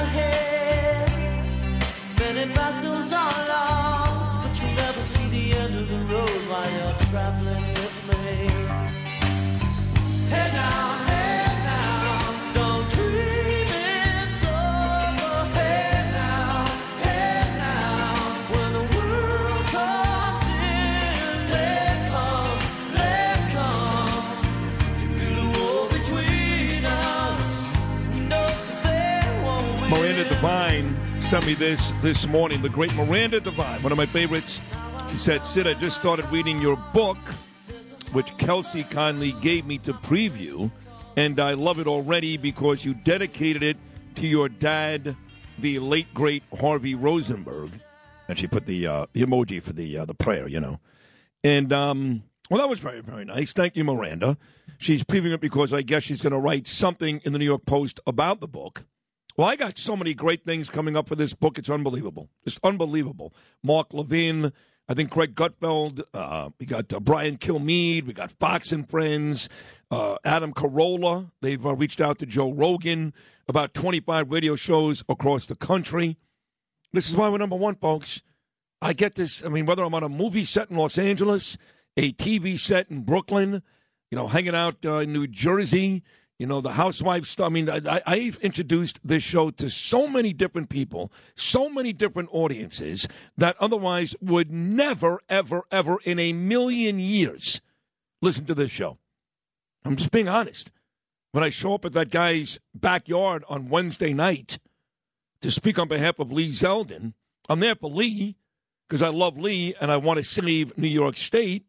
And it's important, really important, that the people have a voice in this town are out there for people like Lee Zeldin and Alison Esposito. But there's a lot of folks under that tent who don't know who Bernie and Sid are. Now they do. Now they do. So I am um, I'm always working. It doesn't matter. I could be at a diner in Brooklyn. I could be in an Italian restaurant in Howard Beach. I could be at Kennedy's in Breezy Point. It doesn't matter. I'm always working. There is always potential audience. And even though we're number one New York mornings, that can go away in uh, about uh, uh, in a fart. Gone. If you don't go out, fast? yeah, that fast. That's Yeah. Well, I mean, some people fart for a long time. My grandmother used to walk down the street, be like a three minute fart. I'm not even kidding you. Be like, I'm like, Grandma, but, but. And now I do the same thing at the age of 55, but um, to be honest. Why but not? You got to keep doing it. That's It how I know where you are, by the way, Yes. on, on the hallway. I follow Yes. the three minute fart. Yes. Say it! Oh, he's down here. So, um, anyway, I had to make that point. I'm not even sure why I had to make it, but uh, Did you, ever Miranda go into, Devine. did you ever go into marketing too? You, you you really should get three salaries here. I think you really should. I should You get just I should get marketing because I market the show. I market the show. Yeah, John doesn't listen. John, I, I gotta give John credit because for years we couldn't get anything done, anything. And John and Margot and Chad put us in the New York Post all the time, and that is not a small thing. I used to beg these guys. I get back to New York, I go, I came back to New York. I came back to make us great. Oh, would you hear that before? Can't you put a damn billboard by the Lincoln Tunnel? Give me something. Say it, Bernie, something. Nothing. Cumulus, they wouldn't print out a flyer. A flyer. John Catsimatidis put this in the post. That is a big deal. Huge. So he does his fair share. But truth be told, in the six plus years I've been here, I, I- I'm the marketer. That's it. I market the show. I uh, spend a lot of time hosting the show. Uh, I travel all over New York State in an effort to get listeners to listen to the show. So I should get what? A radio salary, a marketing salary, and what else? Uh, he said three. well, Take there's- my salary while you're at it. Well, we, we need Phil still. So No, we need Phil. You can't. I'll, Phil, I'll be the unpaid intern. Phil, you're great. I mean, look at the look at the sound we played already today that you actually did for us today. Yeah. Which one of these did you? Don Lemon, that was you. Jonathan Turley, that wasn't you. Those were both Justin. What about uh, Mark Zuckerberg? That was also Justin. what about Megyn Kelly? Also Justin. Why do you get paid at, at all? Those Megan- Biden ones, though, let me tell you. Oh, Biden. dose. Oh, yeah. Well, I'm saving those. Those are so good. I'm saving them for tomorrow. Who said that? I'm off tomorrow, but somebody will use them. Oh, yeah. Uh, Megyn Kelly. I always liked Megyn Kelly. I, uh, I know, like, a Bernie got mad at her that first debate. He laughs about it now, but he actually really did get mad because he felt like she ambushed Trump with the woman thing. And Trump, of course, had that great answer only Rosie O'Donnell, which was brilliant. Well, you know, you say, Megyn said to him, Well, you say these horrible things about women. You call them pigs and. Gotta love Trump. And. Only Rosie O'Donnell. But I like Megyn. You know, and she left Fox News and NBC paid her uh, way too much money, way too much money, and they uh, they couldn't wait to fire her, which they did over this. Uh, you know, this guy Roland Martin. He tries to mess with me too, but I get the better of Roland. She didn't. She got fired, uh, made a ton of money. Now she does a podcast, and she was talking about Fauci. And we covered this story a couple days ago. Anthony Fauci announced that he's going to retire in December, but it ain't going to be all balloons and hookers for Anthony Fauci. Damn, that's a shame. which which comes first? What, What is, what does that look? What? Well, I mean, that was a little. Yeah. Don't you think it was like excessive? You think so? No, That's what happens. But like I like I don't think so. But I'm not I'm not your average listener. But look, he, this is why he could go into marketing. That would be the idea. Right. Like, no, look, we need a bunch of balloons and hookers. Yeah, yeah, yeah. retirement No, plan, my, my honestly. That's how point. he- Okay, why is That's this? why he would do a good job. Well, thank you, Louis. Okay. My point is, there are people out there that said they're gonna, he's not to face a uh, you know a congressional hearing, and they want a piece of this guy's ass. And I'm, they're not messing around here. Rand Paul is mad. Not me. No, I know. No, not literally, by the way. Oh. So, uh, so Megyn Kelly has Fauci on the podcast, or maybe she didn't have him on the podcast. Maybe she was talking about him. Do You know which one it was? Yeah, she definitely didn't have him on the podcast. So Ba- she- based on Maybe not. based on what's said in the cut, Yeah. she definitely wasn't talking to him. She actually drops the F word when she talks about subpoenaing. Uh, how do you say that word exactly? Subpoena? Yeah, but when you do it, what's the actual verb? It's like subpoenas, but without the S. No, with the Oh, verb. yes. The verb. Is subpoena a noun? No Oh, well, subpoena's a noun, but when you actually subpoenaing, how do you say it? Subpoena. Subpoena. You're just No, you're, putting- I- putting again, in a for the subpoena. subpoenaed. He's she subpoenaed. They, they subpoenaed him. When you're subpoenaing. they subpoenaed him. Subpoenaing. Say it again. Subpoenaing. Right, that's what she tried to say, I got, guess. any balloon, got any balloons in there? Yeah, those that was weird words. Balloons and hookers. So, uh, Megyn Kelly, you got to hear this. She drops the F word for Anthony Fauci. It's great audio. Take a listen. He sounds like he's been invited to afternoon tea at one of our houses. I will consider it. I'll consider it. You know, only if it's oversight, because what I experienced was personal attacks. I will go if it's true. Or, you, Dr. Fauci. Oh, my you don't get to say whether you go. You get a congressional subpoena, you show up, or you get the Steve Bannon treatment. Wow. F you, Dr. Fauci? That was great. Yeah, I had to bleep it out. well, you should have left it. Why? you should have left it. yeah. yeah. If I feel like when you bleep it out, it doesn't have the same effect. Well, on yeah, but you can't you can't just leave the. I mean, this Why is not? this It's is Friday. radio. It's Friday. This is Friday. The FCC's not listening on a Friday. You think John will get mad? How long would it take John and or Chad to text me if you actually dropped the Probably left F four word? seconds. Forty seconds. Well, they wouldn't hear it because we would dump it. oh, that's true. Uh, Frankie Diaz, for some reason, is itching to check in. Go ahead, Frankie. No, I was trying to say that I think the uh, the correct term is being served.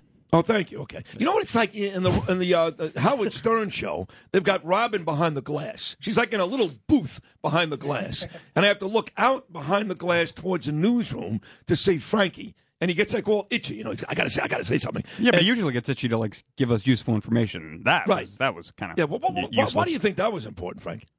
You guys are arguing about what to call subpoenaing. Well, but, but, for no, because no, because yeah, uh, subpoena in itself is a noun, Yes, right? yes. But you can make it into a verb.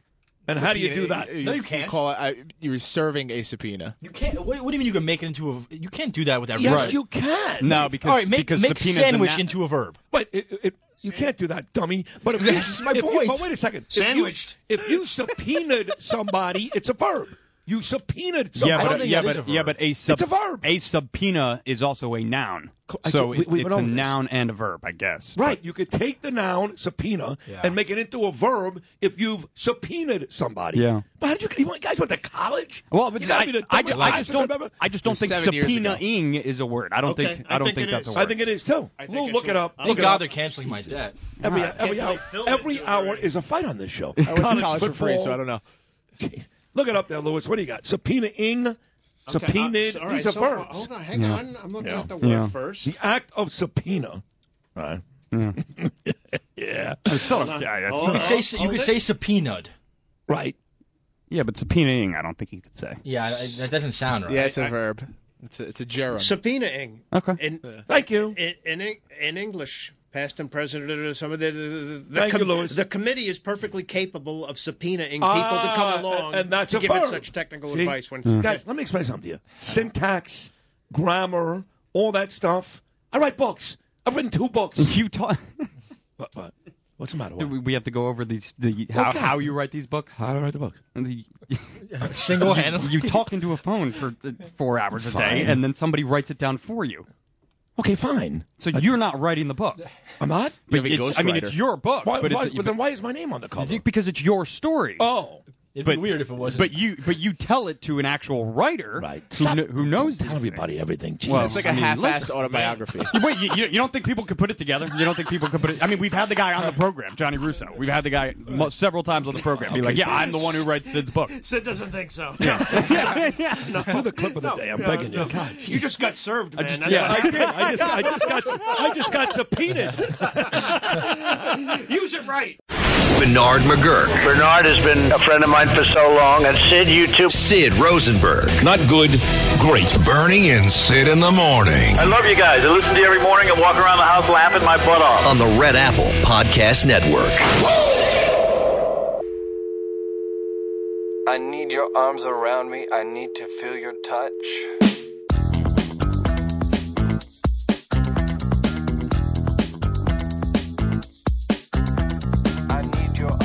Tell you, we just had such a great weekend. Me, Danielle, and Gaby at that Crystal Springs Resort. I mean, just great. Massages, great dinners. And who knew that I was a champion axe thrower? You know, Danielle did that with um, the girls in her office a couple of months ago. And um, I don't know what the hell she was doing, to be honest. And I didn't think I could even do it.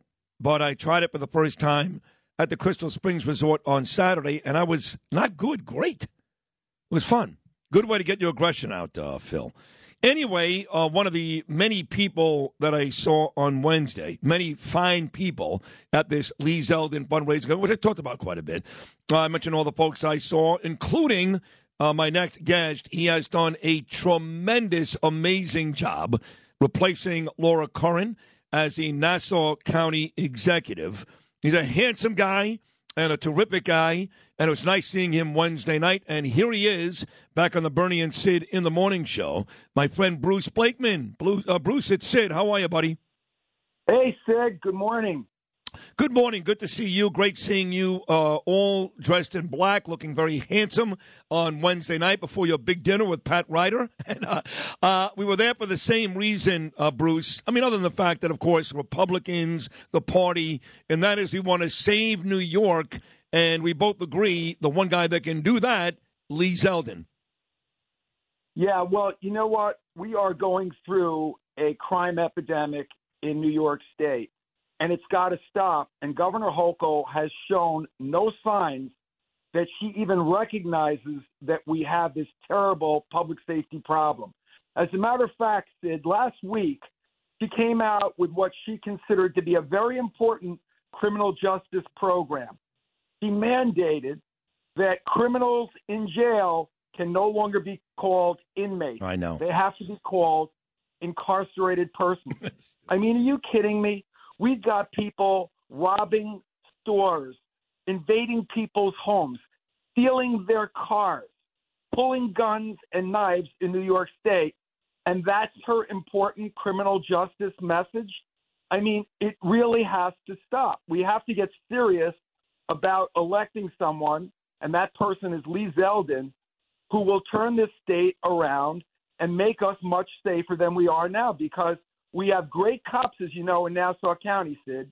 They solve the crimes, they make the arrests, but because of these crazy laws, they go before a judge, and the judge has no discretion. Yep. No, the I judge know. has to let these people out. Yep. Even your DA, Anne Donnelly, who of course beat the evil Todd Kaminsky, is uh, great on our side too. But there's only so much even she can do. You know, I will tell you this: the the, the lady who blew me, and Kimberly Guilfoyle was great, but the lady Bruce that blew me away on stage Wednesday night is Lee Zeldin's running mate. Spent 25 years as a cop, and I'm talking about his Lieutenant Governor Alison Esposito. How impressive is she? We love Alison Esposito in Nassau County. I'm going to tell you, every place she goes, she makes such a solid impression because of her criminal justice background, because she understands the problems of everyday New Yorkers.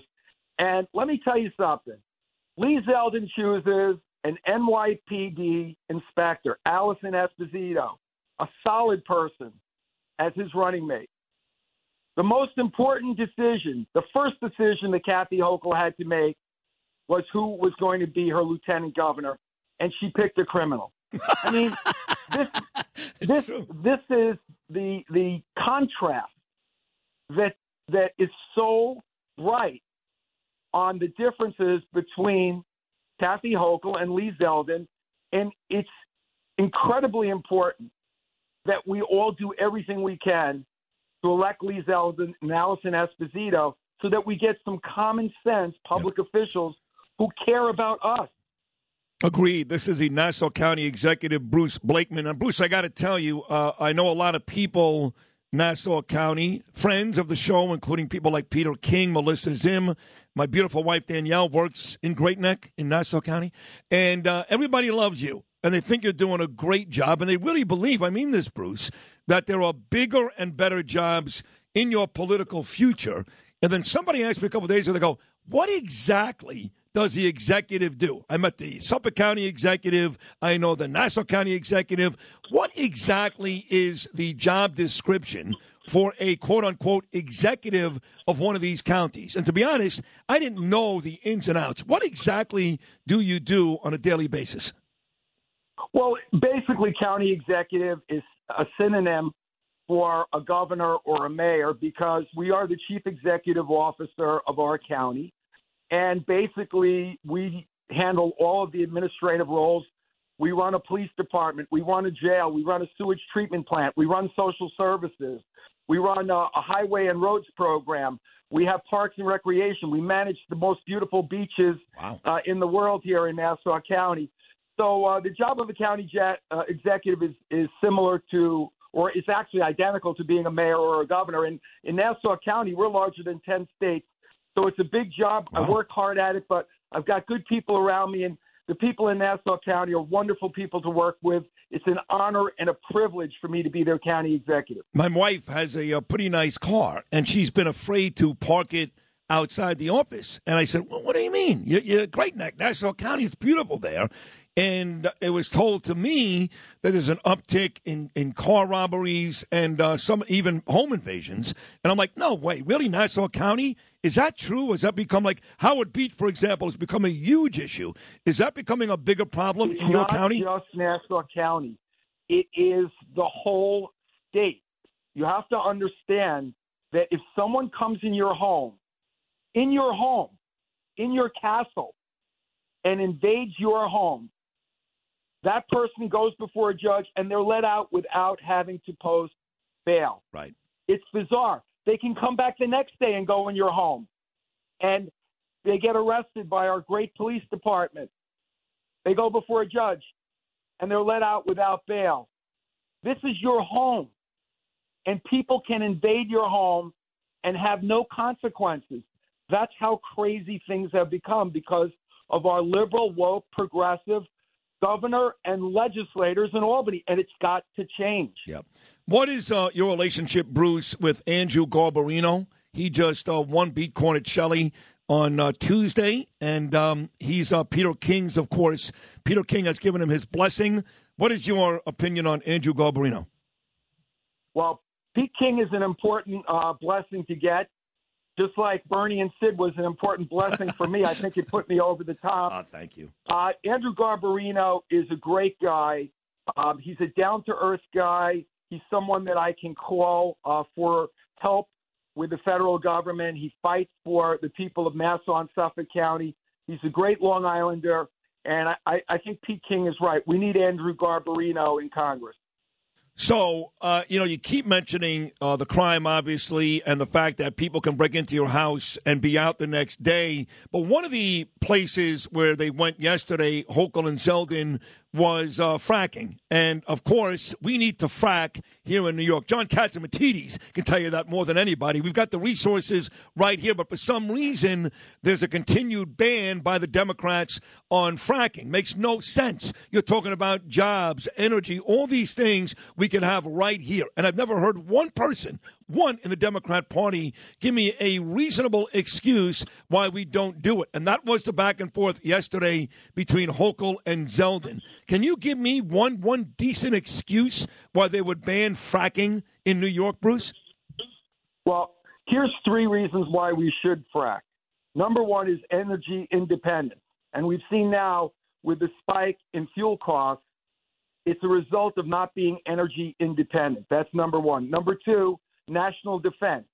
If we can't have the fuel that we need to run our economy, to run our military, to run our country, uh, then we have to depend on others, and it's a national defense problem. And the third reason is that here in New York State, if you're on the southern tier in New York State on the border of Pennsylvania, in Pennsylvania where they frack, where they frack, people are driving around in brand new Lincoln Navigators and Cadillac Escalades, and on the New York side of the border, just one mile away, people are driving around in 25-year-old pickup trucks. Right, You know why? Because they're not allowed to frack. They're not allowed to enjoy economic freedom and the ability to provide for their families. They can do it on one side of the border, but they can't do it on the other side of the border. It's the most ridiculous thing. It really is. So tomorrow is uh, is that Gin Blossoms concert tomorrow? Yeah. Well, first of all, I have to say happy birthday to my beautiful wife Sigal today, or I'll get in trouble. Oh, there you go. Uh, tomorrow, tomorrow I'm I'm uh, I'm taking her to the Gin Blossoms concert at Eisenhower Park. It starts at eight o'clock, but get there early.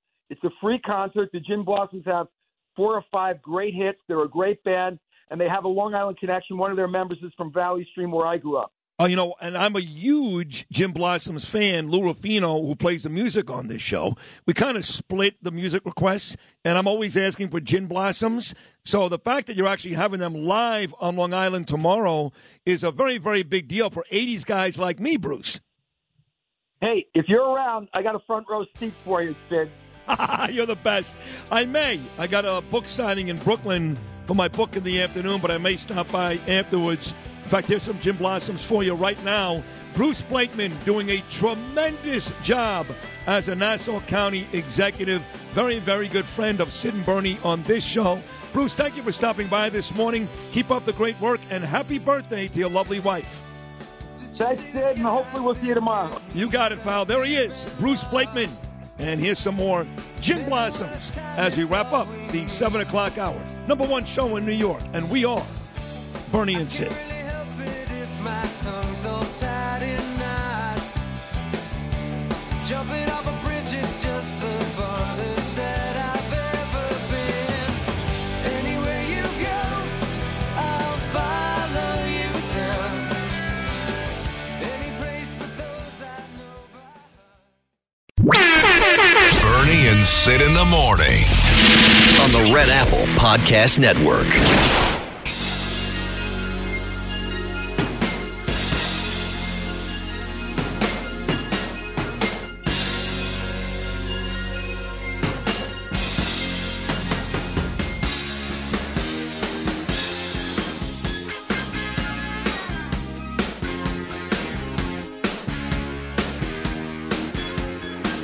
You know, the uh, the station is turning 100 years old, but um, another New York, I guess, um, icon, Bloomingdale's, is turning 150 years old.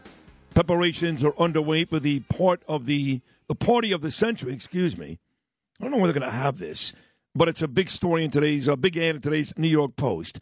Bloomingdale's turning 150 years old. I used to uh, make birthday parties next door for my son Gabe across the street, Dylan's.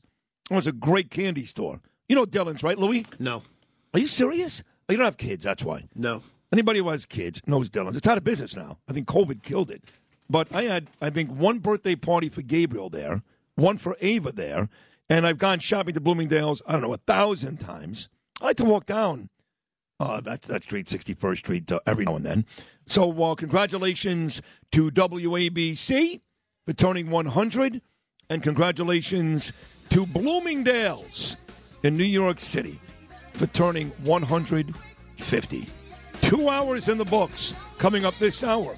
Lydia reports, and at the top of next hour, the great Judge Jeanine. Always a firecracker right here on Bernie and Sid.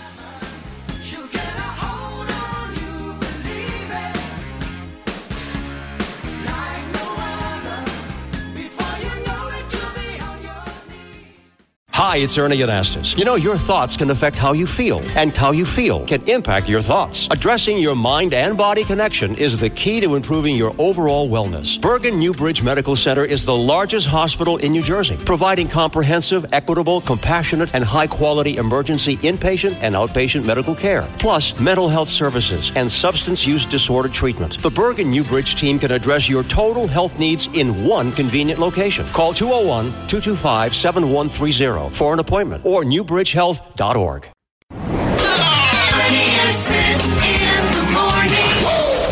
On the Red Apple Podcast Network.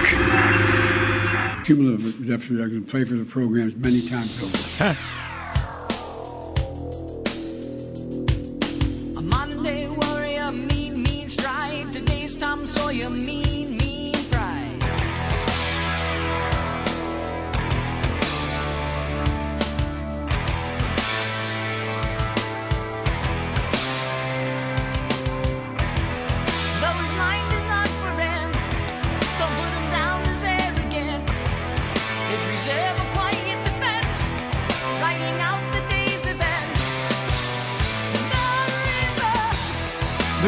uh, release um, redacted Mar-a-Lago affidavit soon, later on this morning.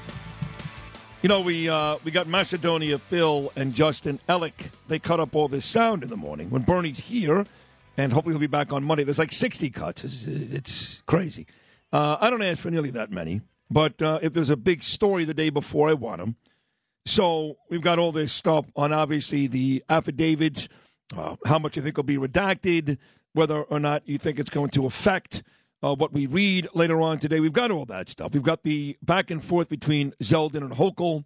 We've got Megyn Kelly dropping the F word to Anthony Fauci. Mark Zuckerberg admitting, admitting the FBI basically told him don't uh, uh, use that Hunter Biden stuff, the laptop stuff. So he basically buries the FBI. Sorry, George. Um, all that stuff. But then uh, Biden spoke yesterday. And uh, Lou started off this hour right before that great Rush song, Tom Sawyer, with uh, some really good commentary from the president just a couple of days ago. Play it again. It went like this. Go ahead, Lou. It was quite well said.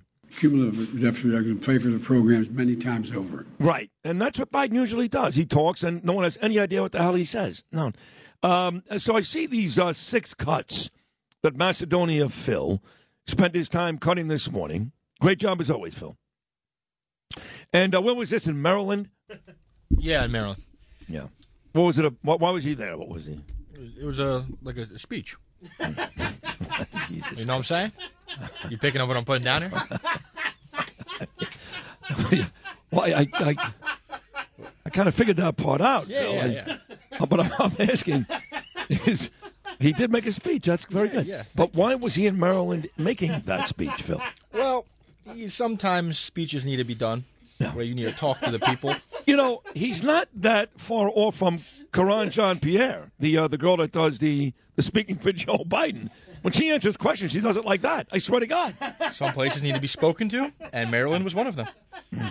But was there anything going on in Maryland specifically that?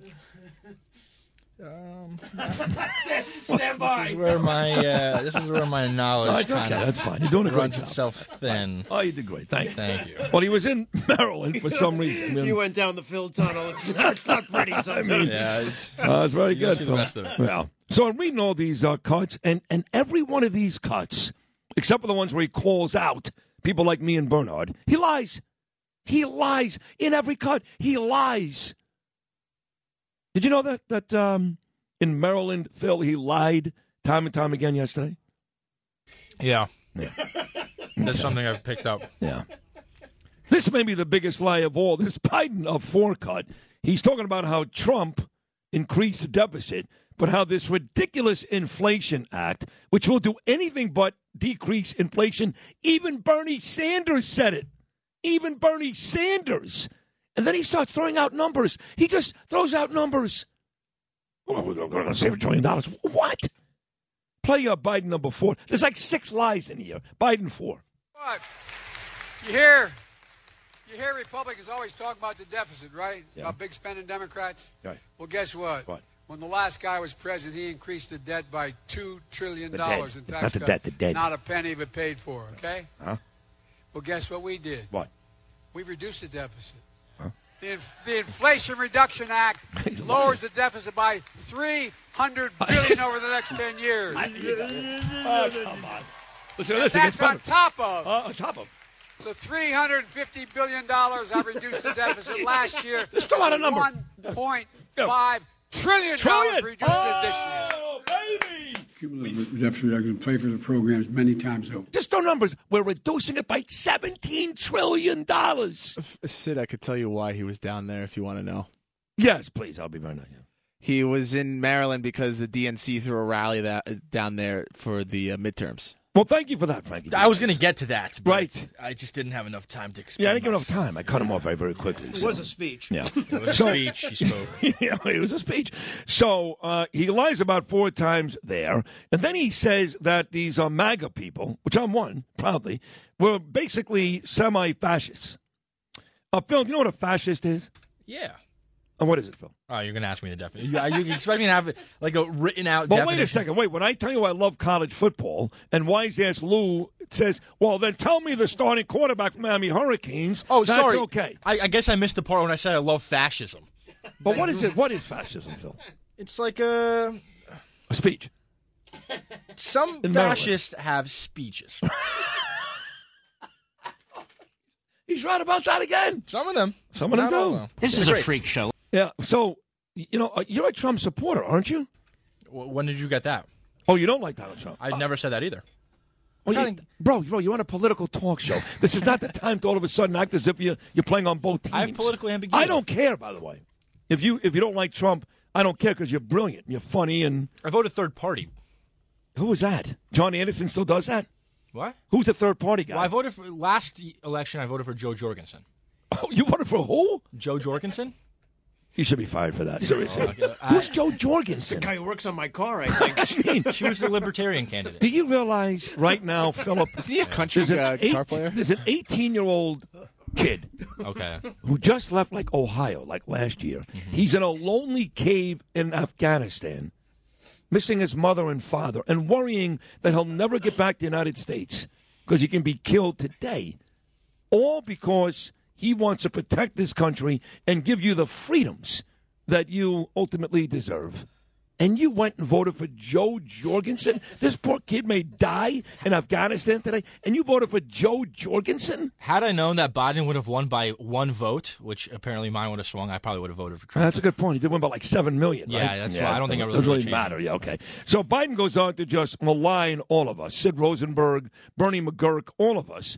He says um, he doesn't like us. Basically, number three, Biden What's happened is, what's happened is, twice. Yeah, there no, there are not many real Republicans anymore. that's not, huh? By the way, Huh? your sitting governor, he's a Republican you can deal with. Mm-hmm. We disagree. No, no, I'm serious. but at least he's within the mainstream of the Republican Party. Tough time there with that. I respect conservative Republicans. You do I don't respect these MAGA Republicans. right. He doesn't respect us. That's uh, he, he doesn't like us very much. He calls us fascists. And then he goes on to we'll talk about these uh, climate deniers. You know, I think I'm a climate denier. I, I do believe that eventually these climate issues will um, will be a huge issue. Eventually, but Al Gore told us back in 2000 that by 2015 the world would not exist. It was seven years ago. You know, I understand. I had to deal with this nonsense with Jill. Don't throw your straws in the ocean because the turtles will choke on them. I mean, Jesus, Have you, come been, on. have you been fighting that by just throwing every straw you have in the ocean? Of course. Okay. That's why I'm like a child on the beach. If you tell me not to do something, I can't wait to go run and do it. Unless it's John and Chad, they actually do scare me. Um, they're the only two people. So um, Biden says that uh, me, because I'm a climate denier, I have been uh, screwing up all these deals for years. I really felt like Joe Biden was talking to Bernie and Sid yesterday because all the things he, he talked about were things that were either against or for, and were on completely different sides with this idiotic president who my dear friend calls the imbecile in chief. This is uh, Joe Biden six for quote unquote climate deniers like Bernie and Sid. We also had to take on the climate. And guess what? What? We beat them. We did? We beat them. Oh, we won. Oh, that's good. For decades, Mm-hmm. these climate deniers blocked any meaningful progress in dealing with climate crisis. Not now. But not this year. No way. This year, the American people won, and the climate deniers lost. Right. And consequently, we're taking the most aggressive action to confront climate crisis ever. Three I have no idea what he said there. sixty-eight billion But another way, another big- it's throw number. more than a million jobs. 368 billion. We'll It's those numbers. triple our I solar shut up. power, Uh, by the way, we, we keep winning with uh, Joe Biden. Now we already won the climate crime. What did he say? 360. Those numbers out there. Right. Well, guess what? Big Pharma, right? We beat you too. Did you know that? Oh yeah, we won again. Here's uh, Joe Biden, number five. Decades. Big Pharma won. Yeah. But not this year. Not this year, no, The American no. people Oh, won. look at us. We're doing great. Big We're winning. Big Pharma lost. We are winning. Big, big, big Medicare now Hold on a has the power second. I pay 40 bucks a pill for Viagra, you dumb bastard. How the hell did Big Pharma lose? Drugs limited to no more than two thousand dollars a year, no matter how Another number. Just throw those numbers out there. for cancer or other diseases. All right. Yeah. We're winning big. Clearly, I mean, I'm, I'm missing all this. I feel like this is the worst time in my lifetime. And I had to go through four years of Jimmy Carter. In my 55 years of existence on this planet, I feel like this is not even close, far and away the worst time in my lifetime. This creature in the White House. Thank you, Mommy. I feel like we lose every day. Every day, in every aspect, we are losing. And here's Joe Biden. Oh, there's Glenn Tachinelli. We're winning. We beat Big Pharma. We, um, the climate deniers, we kicked their ass. The uh, deficit, that's, uh, yeah, I I don't know how you, I worked you in there, Glenn, but I did. Uh, the deficit, don't worry about it. We just, what did you say, three trillion, four trillion? There's those numbers out there. We're winning. Seven hundred and fifty trillion million dollars. this, this guy's. People have definitely are going to pay for the programs many times over. what he said. So um, he also is still trying to convince people that he knew nothing about this FBI raid, him in the White House, which even Bill O'Reilly, you know, one thing Bill O'Reilly does, and he's so great, you know, him and I are tight, but he does constantly come on and make excuses for Biden. Well, he doesn't know what he's doing. He uh, can't put his own shoes on. He can't feed himself. So when me and Bernie, for example, will say this Biden's evil, Bill's like, no, no, no, no. But yet, yet, yet, yet, when I asked Bill yesterday, Do you think Biden is being honest when he says he knew nothing about the raid? Bill said, no, I don't. No, I don't. I think he knew. That was a big step for Bill O'Reilly yesterday. Excuse me. Um, God, sorry, I, I have horrible indigestion. I can't. Right now, let me tell you what's going on. I can't hear out of my left ear. My voice is maybe sixty percent, and I've got horrible indigestion. And I'm still putting on a Marconi Award-winning show. But you still don't know who the quarterback of Miami is. And I still don't know that. That's correct. But I know this: Lou Dobbs has a great business report, and it's coming up right now.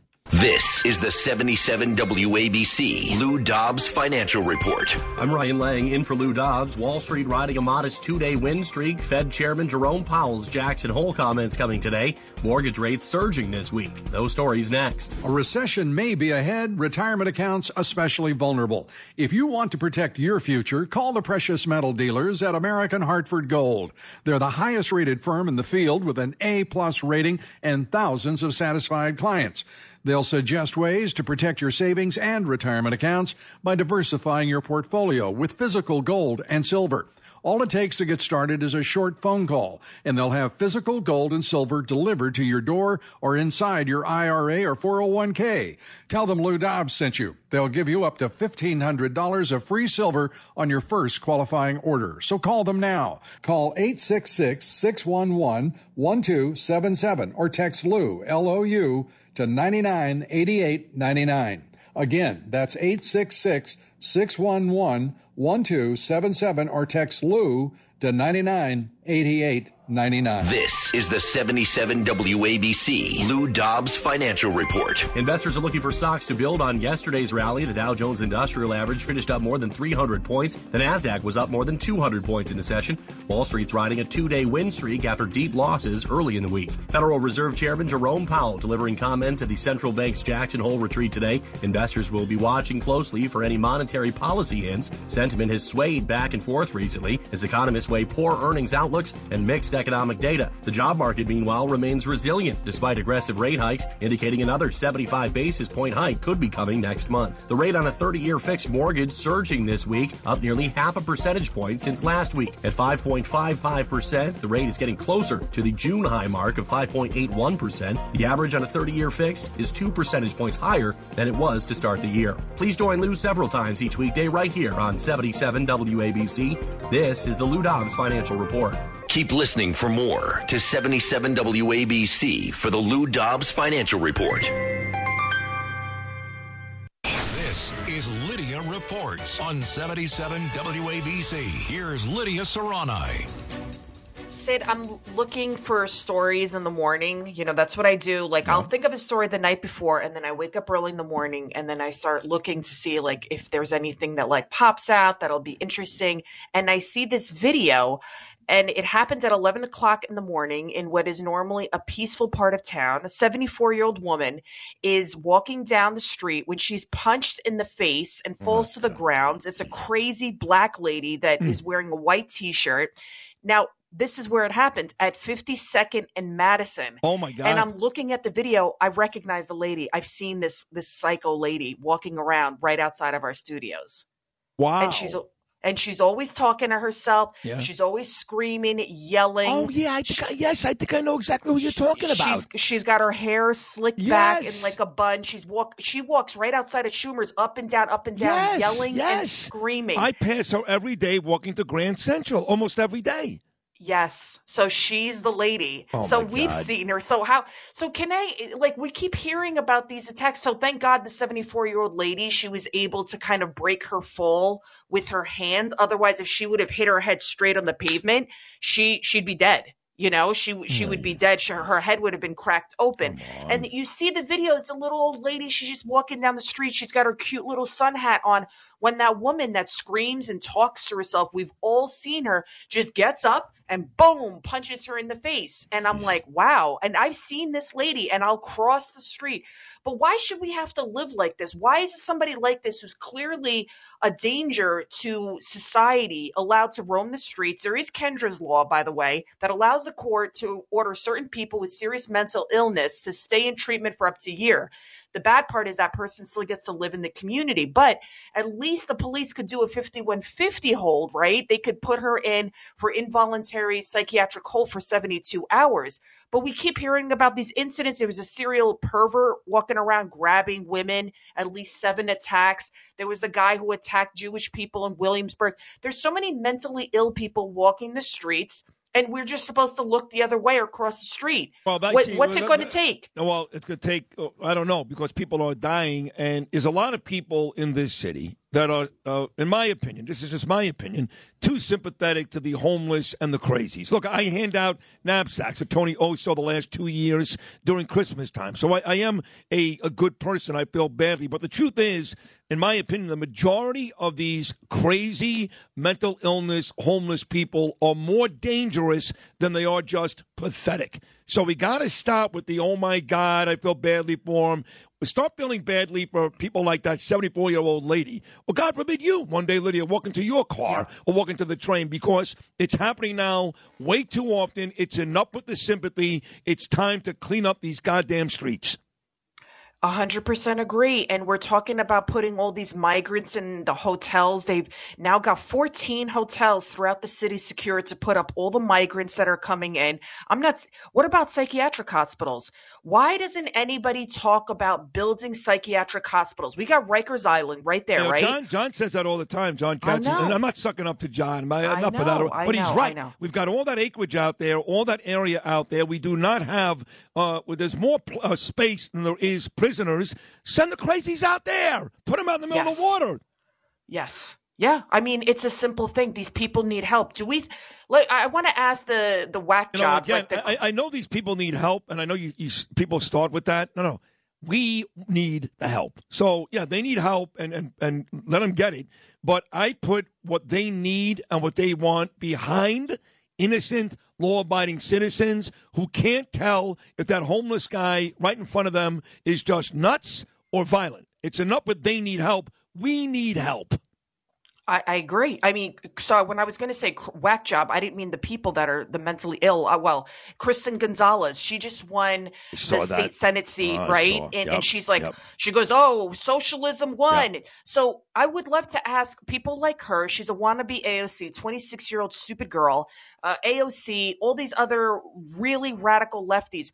Why are they so opposed to mental institutions? Why are they so opposed to getting these? Okay, so I'm going to put it th- from there getting these people the help that they need.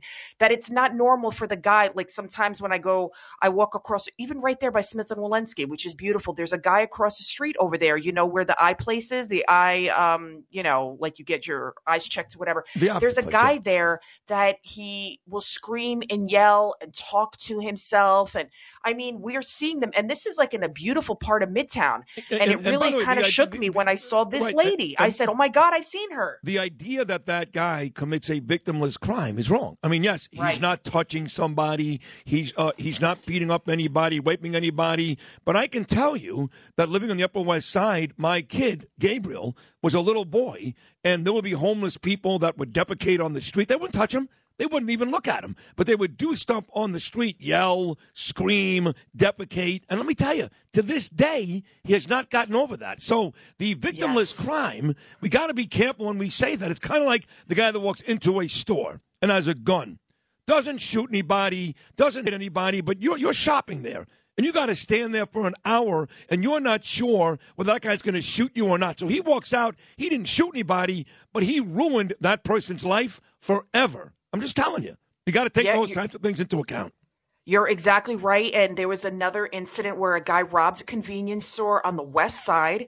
And then they just, uh, the D- DA's office in Manhattan, they just reduced the charge down to a simple ticket. He was let out. Just like two weeks later, he goes and tries to rape a 15 year old girl. Yep. And thank God another guy happened to see this happen and beat the crap out of that guy. And then the guy that attacked the 15 year old, he wanted to press charges on the guy that beat him up, who was trying to interrupt him raping this 15 year old girl. I mean, we are, th- there's so much craziness going on in the city. And what's the, the scariest part and the craziest part is it's all preventable. If they do the psychiatric uh, hospitals, if they take the people that are mentally ill, get them off the streets, keep the criminals behind bars, and let the cops do their jobs. Uh, we're running out of time, so five o'clock. John Catsimatidis, Hold on, Cats before, at before Night. me just say this, uh, the reason why we're number one, besides the fact that I'm incredibly entertaining, is uh, in all seriousness, is the stories you just covered, the stuff that Bernie does too.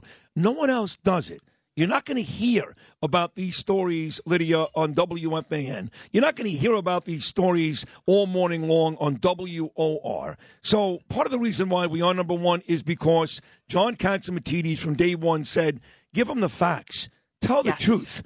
And your report every morning and a lot of the stuff that we do here and other shows throughout the day are the only shows in this city that are giving out these facts. Good luck finding out the rest of these stories all day long on any radio station in New York City. So great job by you. Oh, thank you, Sid. And you know, when we come up with these, when we when we tell people these stories, we also try to think of common sense solutions. We're not just ranting and raving. How can this happen? We're trying to take it from a, an approach like, hey, what about the 5150 hold, the Kendra's law? What about a psychiatric hospital? What about this? What about the DA's office could have done this instead and this and that? You know, we're trying to make things better. That's what we're doing. We're trying to provide a public service. That's what John wanted us to do. And that's what we're doing, John and Margo. And thank God they're allowing us to simply speak the truth because a lot of other stations, you wouldn't be allowed to do this. So that's why you got to listen to Bernie and Sid in the morning and all of our other great shows. But you're the best, Sid. You are the best, too. Thank you. Check out Lydia every weekday afternoon. Cats at Night. That's a great show. John Katz and Matidis and uh, Tidis, Lydia Serrani, and a host of others at the 5 o'clock every day. Uh, Judge Jeanine will join us at 9.05. Trying to get 8.40, but she's in the gym. She's in the gym. So she's doing 9.05, which is, oh, it's great anyways. It's right there. Yeah. Right by the What, but you don't have to explain yourself to us. I do, I do, I do, I do, I do. How are you? I'm fine. Isn't today a great show? It's a yeah. You're knocking it out of the park. Home run. It's not just me; it's all you guys. Oh, there's been some great banter on today's show. Yeah, there really has. It's all I've ever wanted is to get that morning show sound that that Imus had, that Stern has, that you know that that back and forth with four or five people getting involved every day. That's all you've it's ever like, wanted. Me and Bernie, after a while, I mean, listen, he's a great talent. I'm a great. I got to tell you, after a while, I'm like enough of the both of us. So the fact that all of you guys contribute the way you do, that gives this show that real morning show sound. Yeah. And the, the guys that are making, oh, I don't know, billions of dollars, getting eights and nines in the ratings, that's what they do. Yeah. And it's not like we're doing anything here that hasn't been done before. But why not emulate? Why not ape? Why not mimic the guys that did it right? Yeah. No one's recreating the wheel in radio anymore, folks. It's over. It's done. Uh huh. Right? Yeah. Okay, you're bored. Okay. Go ahead, do your thing. All right. you can see Justin like he'll be done any second. Yeah. He'll be done. He'll Uh, be at done. some point, he'll stop Thank talking. You. Okay, Uh, great. you know, great, great. It's Thanks, like Sid. every all good things have to end, I guess. This episode is brought to you by Snapple. Welcome to the Snapple mm, Market Auditory Experience. Close your eyes. Imagine you're walking into your neighborhood store. You make your way to the back and reach for your favorite Snapple flavor. You can't wait. You take a sip. Whoa, that's a lot of flavor. Hmm. What flavor are you holding? Now open your eyes and check out Snapple.com to find ridiculously flavorful Snapple near you. Bernie and Sid in the morning. on the Red Apple Podcast Network.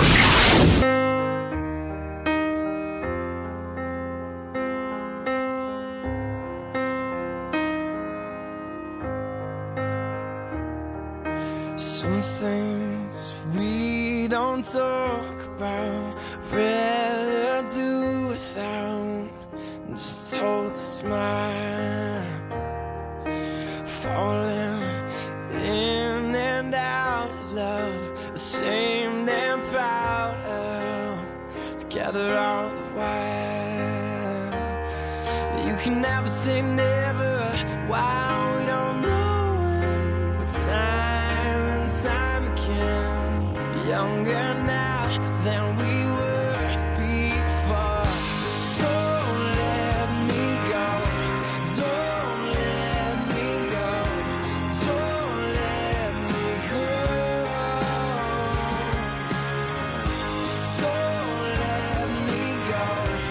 So Joe Biden says yesterday, he goes, MAGA Republicans, and I'm one of those, so is Bernie.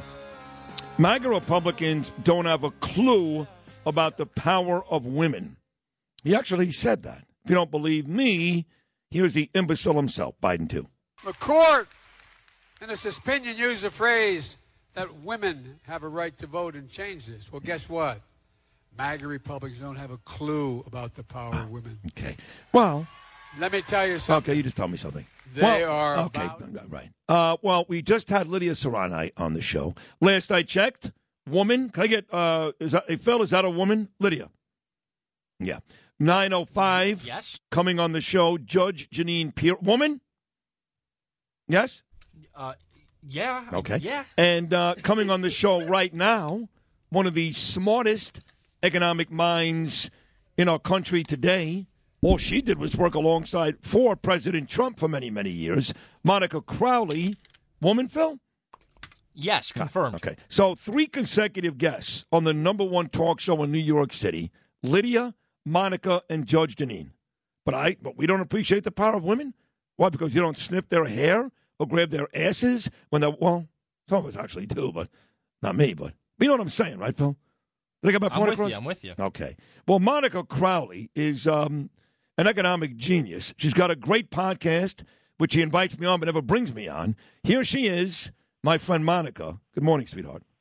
Uh, Good morning, Sid. And yes, I've been remiss in extending an invitation to you for the podcast. Congratulations on your new book. we will get you on very, Well, who, very, who, very who goes? soon, I promise. Who goes on before me? Who are these people that you deem more important than I am that are on the uh, podcast?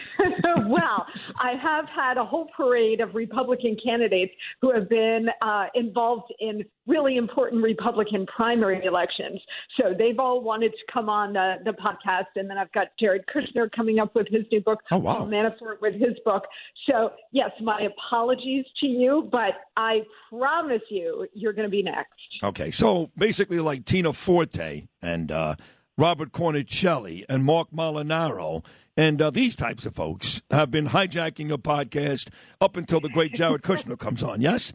Well, listen, Sid, you have a very stable and fantastic job here at 77 WABC, but there are a lot of Republicans that either we need to keep in office or Yep. we need to get in office, like uh, Tina uh, Forte. Yep. So I need to be able to support them. But I promise you, Okay. you have an open invitation, No, listen, and we will I- get you on the podcast. Um, I lo- you know I love you. I'm just kidding, and I, and I and I love Tina. In fact, I saw Tina Wednesday night at the big Lee Zeldin fundraiser. She was there. I was there, uh, and a whole cast of thousands. I think I'm going to see Tina again next Sunday in Deal, New Jersey, with uh, President Trump at the next big one for uh, Lee Zeldin. But um, she's great, and you're right. We need to keep winning all these races. We need to take back the House, obviously, and the Senate. Much trickier. Although every guy I talk to, maybe they're just being overly confident because they have to feel that way. But more and more of my guests that are Republicans the last couple of weeks are like, we're going to win back the Senate too. I don't, I don't really see that road. Do you? Well, you know, the, the, the mainstream media, or as I call them, the propaganda press, um, and the left, they all work in conjunction. And now we, it, it's crystal clear that they're all working hand in glove with big tech as well. I don't know if you saw Mark Zuckerberg Yeah. blurt out the truth yesterday with Joe Rogan, but in any case, um, they're all colluding. That's where the real collusion always was, and where the real collusion always is. That all of these entities are working together to try to influence elections, like the 2020 election.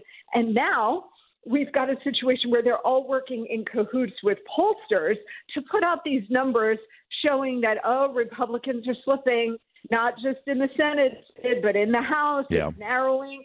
And look, after Labor Day, when people start paying attention, it may very well legitimately narrow a bit. But the dynamics are so strong in the Republican favor. Again, not taking anything for granted, and we have to work our asses off to make sure that the Republicans do take control of both houses.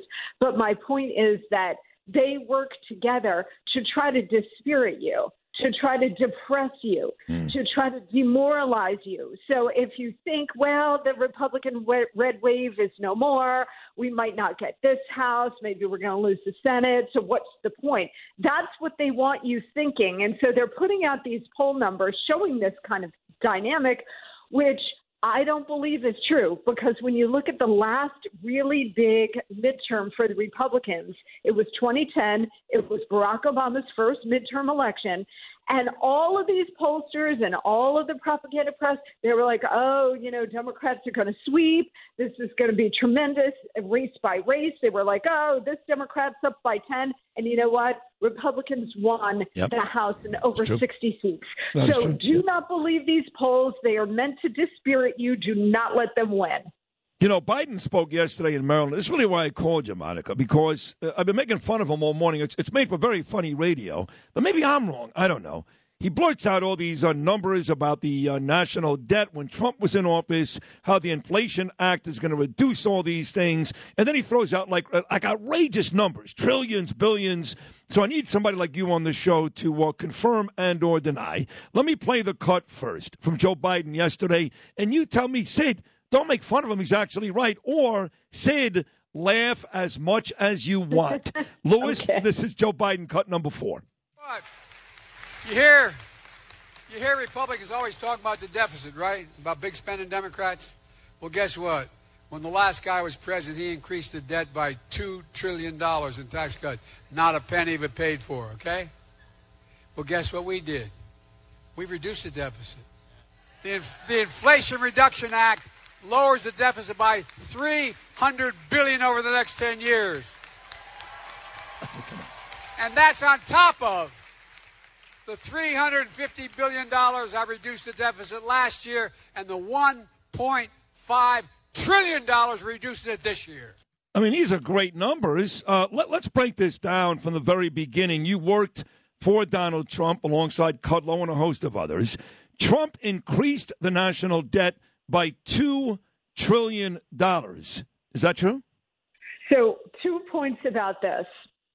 Number one, all Republicans, including Donald Trump, and nobody loves Trump more than I do, maybe, maybe his family, and that's about it. But all Republicans do spend way more than they should, and that includes President Trump. That was pre pandemic. So, yes, Donald Trump did spend a lot when he was president, but so did the Republicans in Congress, and Congress controls the purse strings.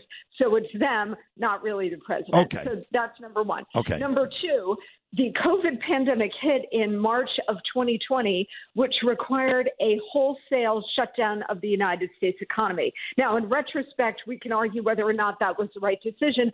I can tell you, Sid, having been there in the middle of this, because the virus was unprecedented, nobody had ever seen it before, nobody knew how the virus was going to behave right? Like, was this going to be Ebola where you're dead in 72 hours, or was this going to be a more extreme flu? Nobody knew.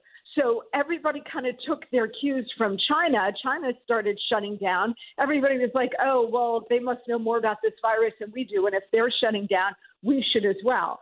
So we shut down the entire U.S. economy, which was booming at the time.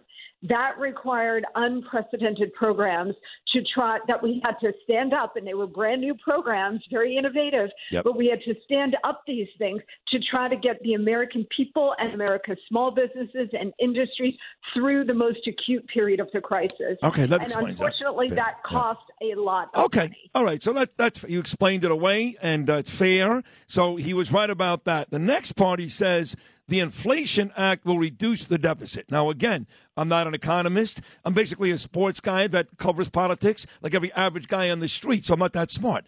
But everybody I talk to says, no, no, no, sit, sit, sit. The Inflation Act will not reduce the deficit. It'll actually make it worse. What's the real answer there?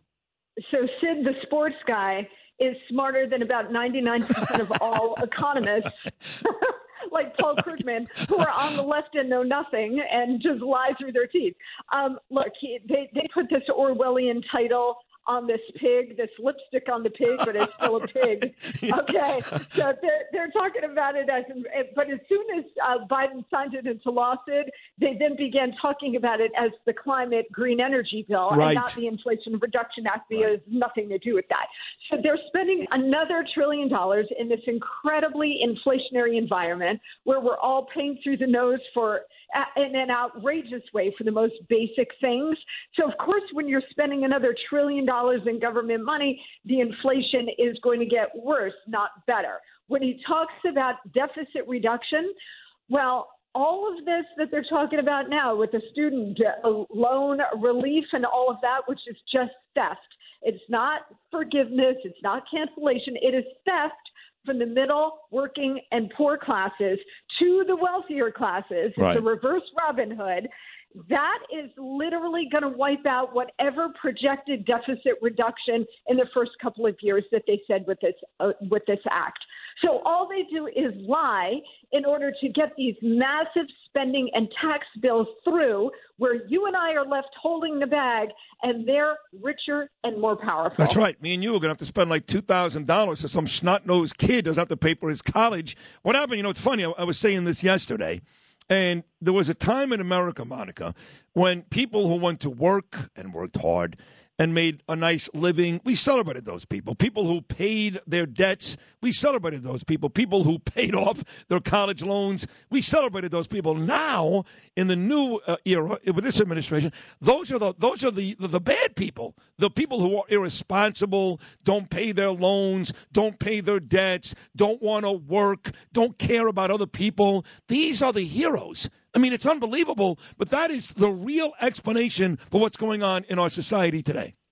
Yeah, and it's it's completely upside down. You're exactly right. And as I was saying about this uh, student loan theft, it is economically disastrous because it's going to also contribute to this incredible inflation that we've got uh, in, going on in the country. Two, it's politically suicidal for the Democrats because they have for decades claimed to be the champions of the middle class. Oh, did we lose her? Where's Monica? I can't hear her. She was making a great point. What happened to her? Oh, Monica, where are you? Let's get. Is she there now? I think we lost her. All right, we could take a short break. Come back. Was she there? Monica, I, are you there now? I am here. Yeah, so you're making the point about the Inflation Act, how it's not really that. Go ahead, finish your point on that. Yes, I know. Well, I guess the CCP is on to me here, and they're my phone line here, That's or funny. something, or, or the Biden administration. Um, look, I was just saying that this this student loan theft is it's economically disastrous because it's going to just contribute to the inflation we already got going. Yep. Secondly, it's politically suicidal for the Democrats because they always claim to be championing the middle class and the working class, the poor, the minorities. We're all going to be the ones left holding the bag to transfer this massive amount of money to the elites, to, to the Harvard law graduates who can certainly afford to pay off their loans. But even more importantly, and this is to your point, Sid, it's morally reprehensible to do this, to, to make the plumber pay for the Harvard law graduate. it is completely upside down. But you know what it is? It's neo communist. And that's why everybody needs to understand what's going on here. This is a radical redistribution of wealth. It's a giant wealth transfer. That is communism. We are living through a neo Marxist revolution, and everybody needs to understand that so we can fight back. That was so beautiful the way you did that. It was so simplistic, but the plumber paying for the Harvard grad. That is so beautiful. On, uh, but it's true. Uh, so on the way out, Monica, this word recession. It's been redefined in a couple of spots. We're not exactly sure what it is at this point, but uh, some of us think we are in it, mired in it. Uh, are we? Are we not? I know. Again, I kind of joked around, but the White House did try to redefine that word a couple of weeks ago. Where are we economically right now as a country? Well, I know they're trying to redefine the word recession the way they tried to redefine the word vaccine Right. and open border. And all, It's true. It's true. Yeah. It is true. It's just it's an Orwellian language manipulation for power and control. That's it. So, uh, you know, where we are uh, going into November, I think it's going to be a lot of hard work to get our candidates elected, but we've got to make that happen because the future of the country hangs in the balance. It it really does. I mean, we are in the middle of this um, incredible Marxist revolution, as I just said, and they're doing everything in their power to make up the lost time of the four years of the Trump administration, right? So don't forget they had eight years under O- Obama to do this fundamental transformation of the nation, as Obama called it. What did they? What did he mean by that? He meant moving us away from individual liberty and economic freedom, the things that made America great, toward this neo-Marxist collectivist kind of model with them on top and the rest of us as serfs. So Donald Trump was not supposed to be elected. He was, and in four years he began to turn the entire thing around and actually solve America's problems. Well, they realized that they lost four years under him.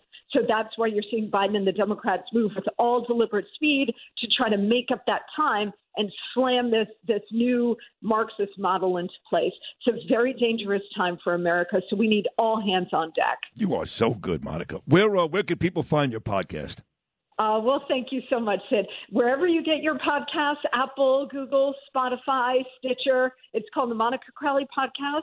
I do it three days a week, Monday, Wednesday, Friday. I've got a sizzler coming up today, a deep dive into Anthony Fauci. I am the science into his uh, into his ungreatest hits. Yeah. Um, But, will- but will you? But will you on your podcast curse him out and use the F word like Megyn Kelly had the balls to do?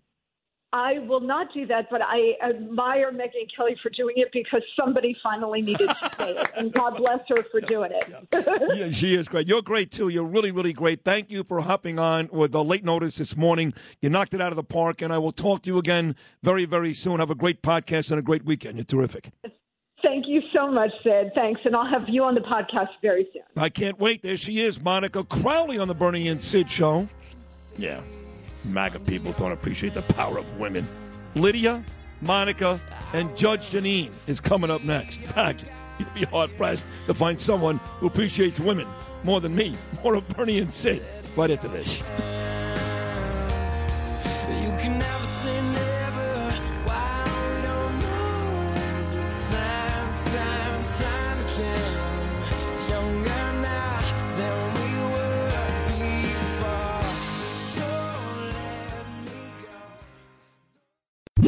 We'll do it live! Hey, Bill O'Reilly here, and you are listening to Bernie and Sid. God help you. On the Red Apple Podcast Network.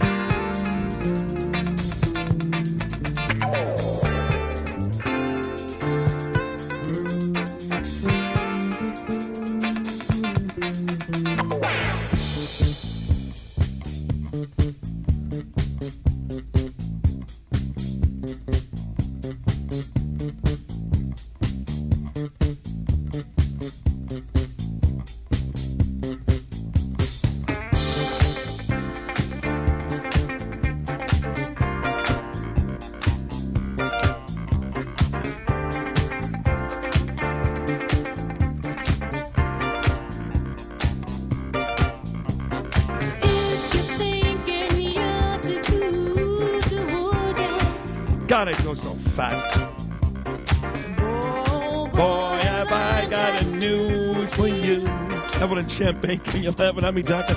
I had uh, pico last night, Mexican food, and I just feel fat. I know I'm not fat. I got a little bit of a, of a belly. I do. 55. Leave me alone. The rest of my body's in pretty good shape. But um, I just I feel fat.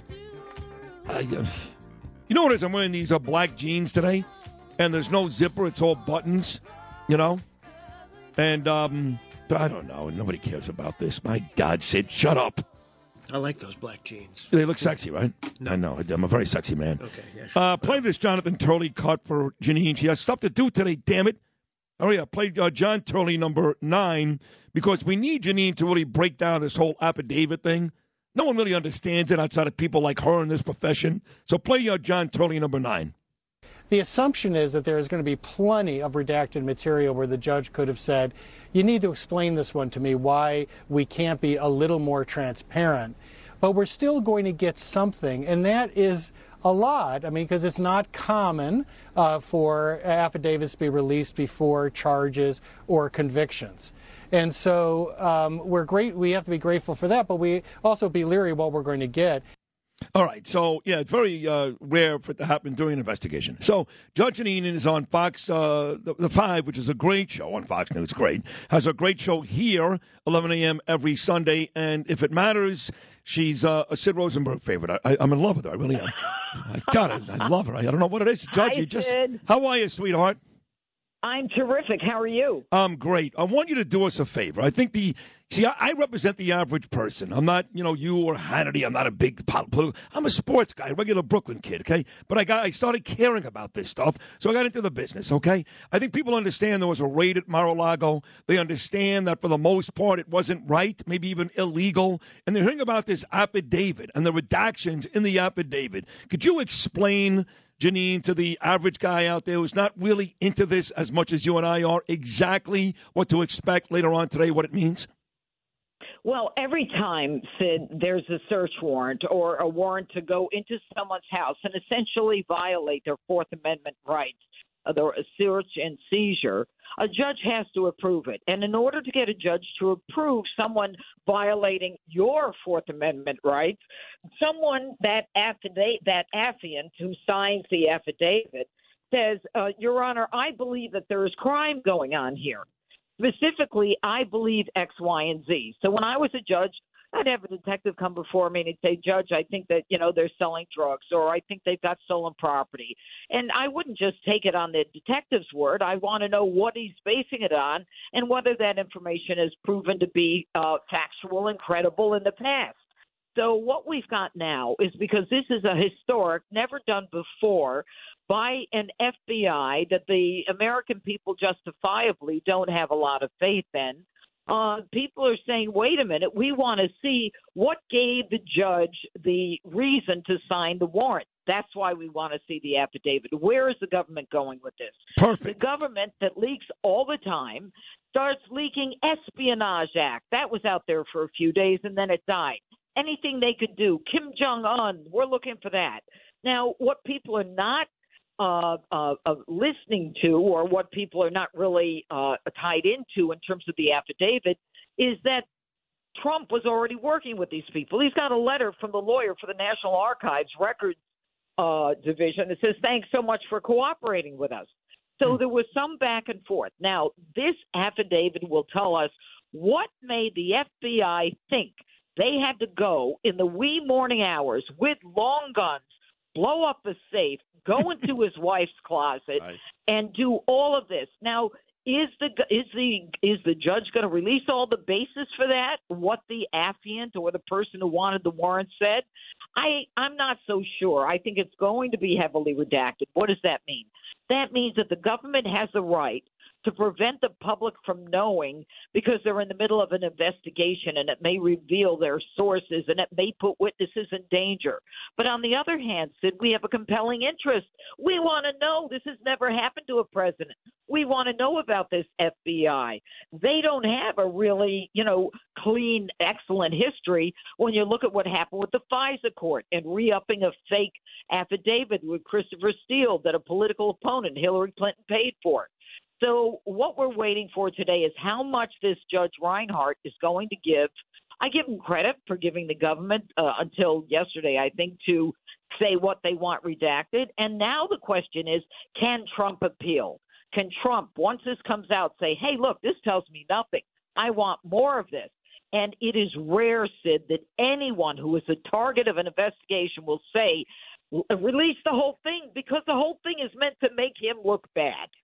I have to tell you, that was so brilliant what you just did. You, you, literally, in four minutes, explained everything that's gone on over the last, I mean it, over the last two weeks. And I swear, Jeanine, like I know what's going on now. Uh, but on top of that, Mark Zuckerberg yeah. was on with uh, Joe oh. Rogan yesterday.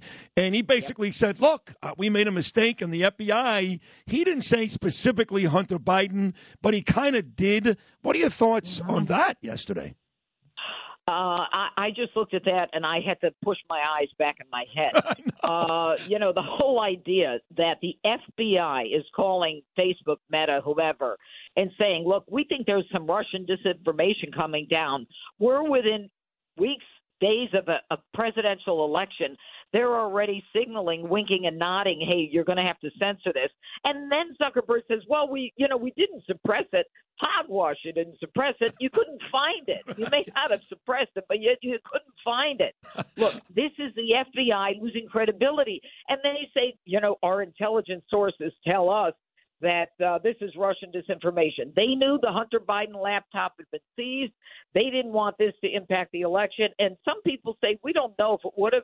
I've seen studies that say 50% of the people who voted for Biden said that had they seen that information on the laptop with the te- the money going to the big guy, 10% of those people would not have voted for him for Yep, Biden. that's true. And that would have changed the election. Yep. So, I mean, we've lost faith in one of the most important institutions in our government, and that is the FBI. So don't tell me they're all holy and nice, because with Comey, Strzok, McCabe, Clapper, the whole lot of them, they have ruined our faith in what we shouldn't even be concerned about. You are 100% right. Now, the president who finally came out a couple of days ago, he disappeared after Taiwan, you know, the Pelosi Taiwan trip and the raid on Mar-a-Lago. All of a sudden, he's back. But he and uh, Karine Jean-Pierre have been uh, trying to convince us the last couple of days that the White House knew nothing about this raid. I mean, Jeanine, how stupid do they think we really are?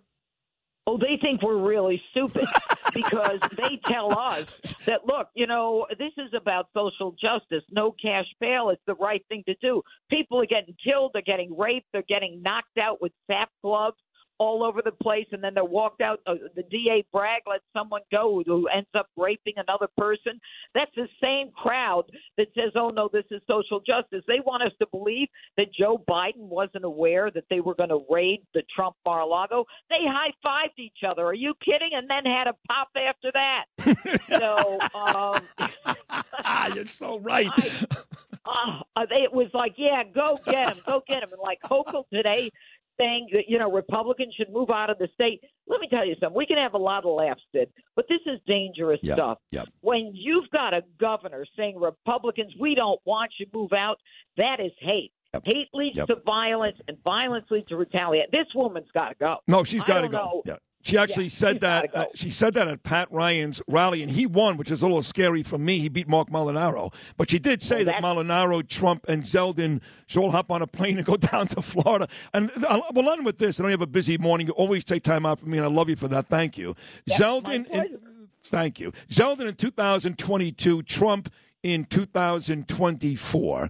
Uh, who has a better chance to win? Do you think they both win? And how badly do we need them to both win?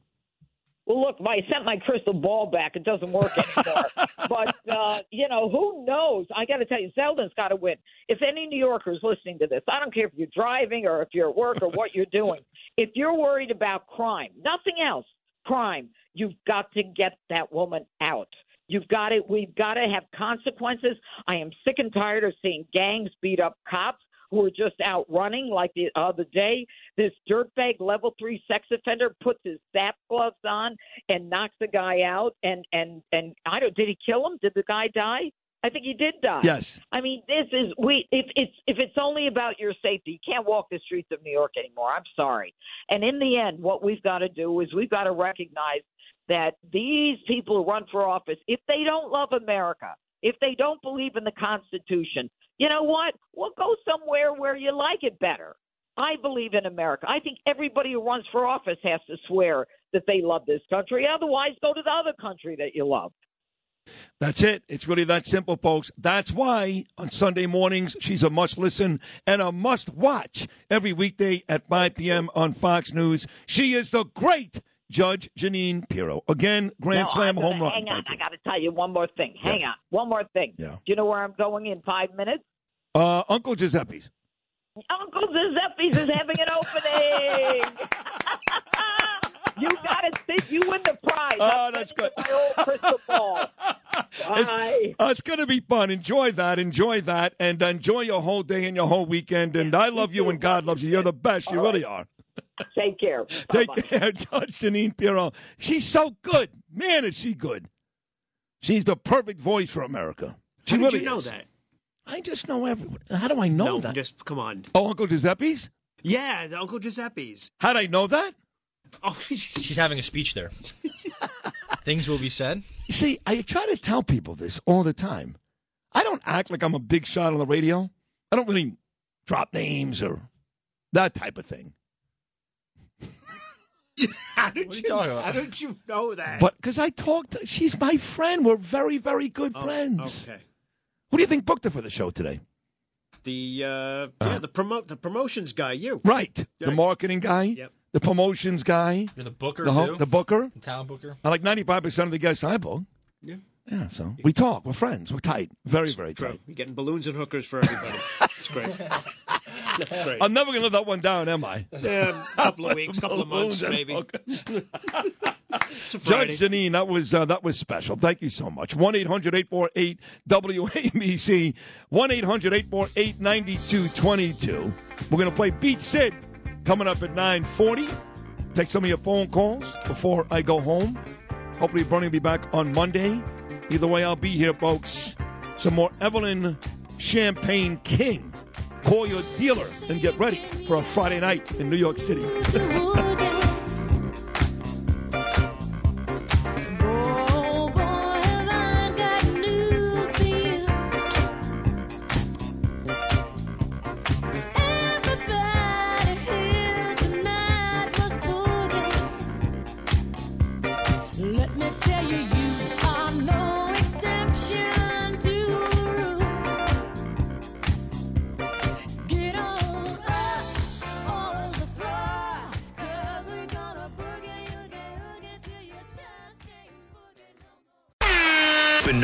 Bernard McGuirk. Unacceptable is throwing your beer can on the subway tracks. Sid Rosenberg. I don't believe it's a three man race. Bernie and Sid in the morning on the Red Apple Podcast Network.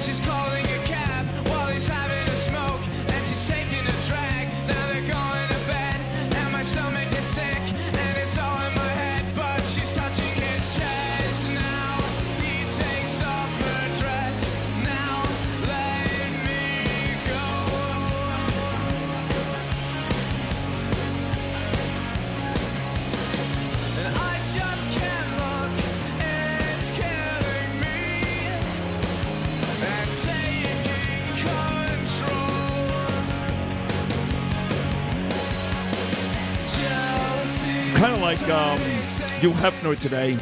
Didn't Hefner have three girlfriends at the end? Three.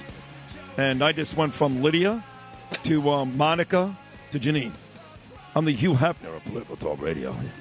So uh, one of his girlfriends, Hugh Hefner, no, yeah, only I can make these analogies.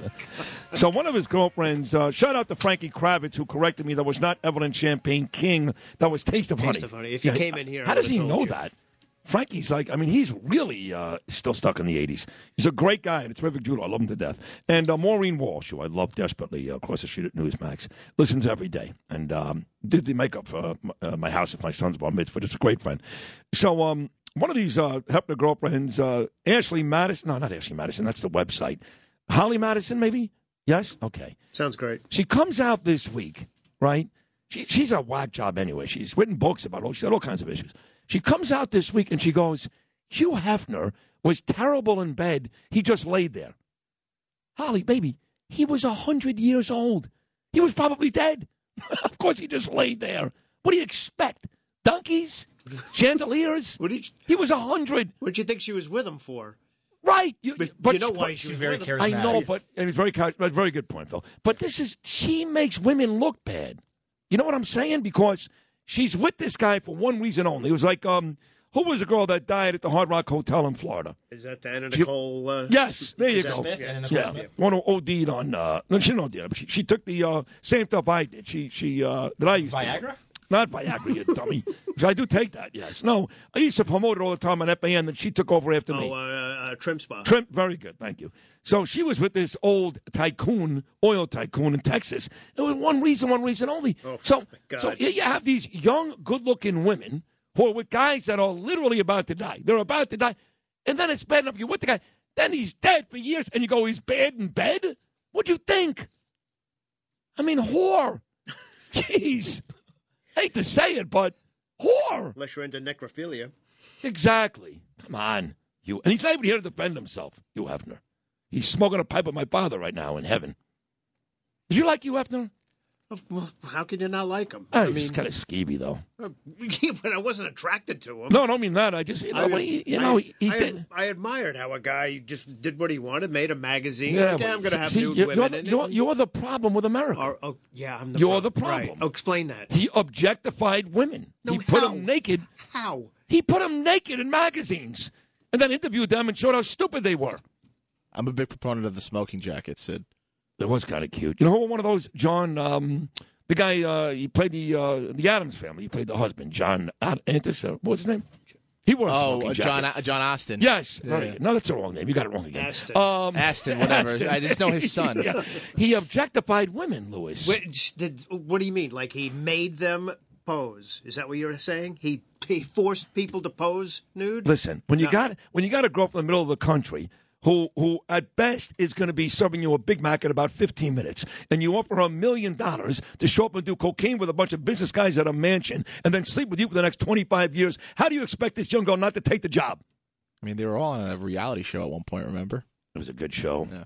Yeah, that was smart, actually. One, one of them was kind of, one of them married a football player and uh, got very ugly. He was the guy that fumbled for the Colts in the playoff game. He fumbled the kick. He was a very famous Philadelphia Eagle player. Justin Ellick would know him when he went to the Colts and had a momentous playoff fumble. And he was married to the little blonde one. Remember the little blonde one? Um, she had her own show after a while. She was the dumbest of the bunch, but very entertaining.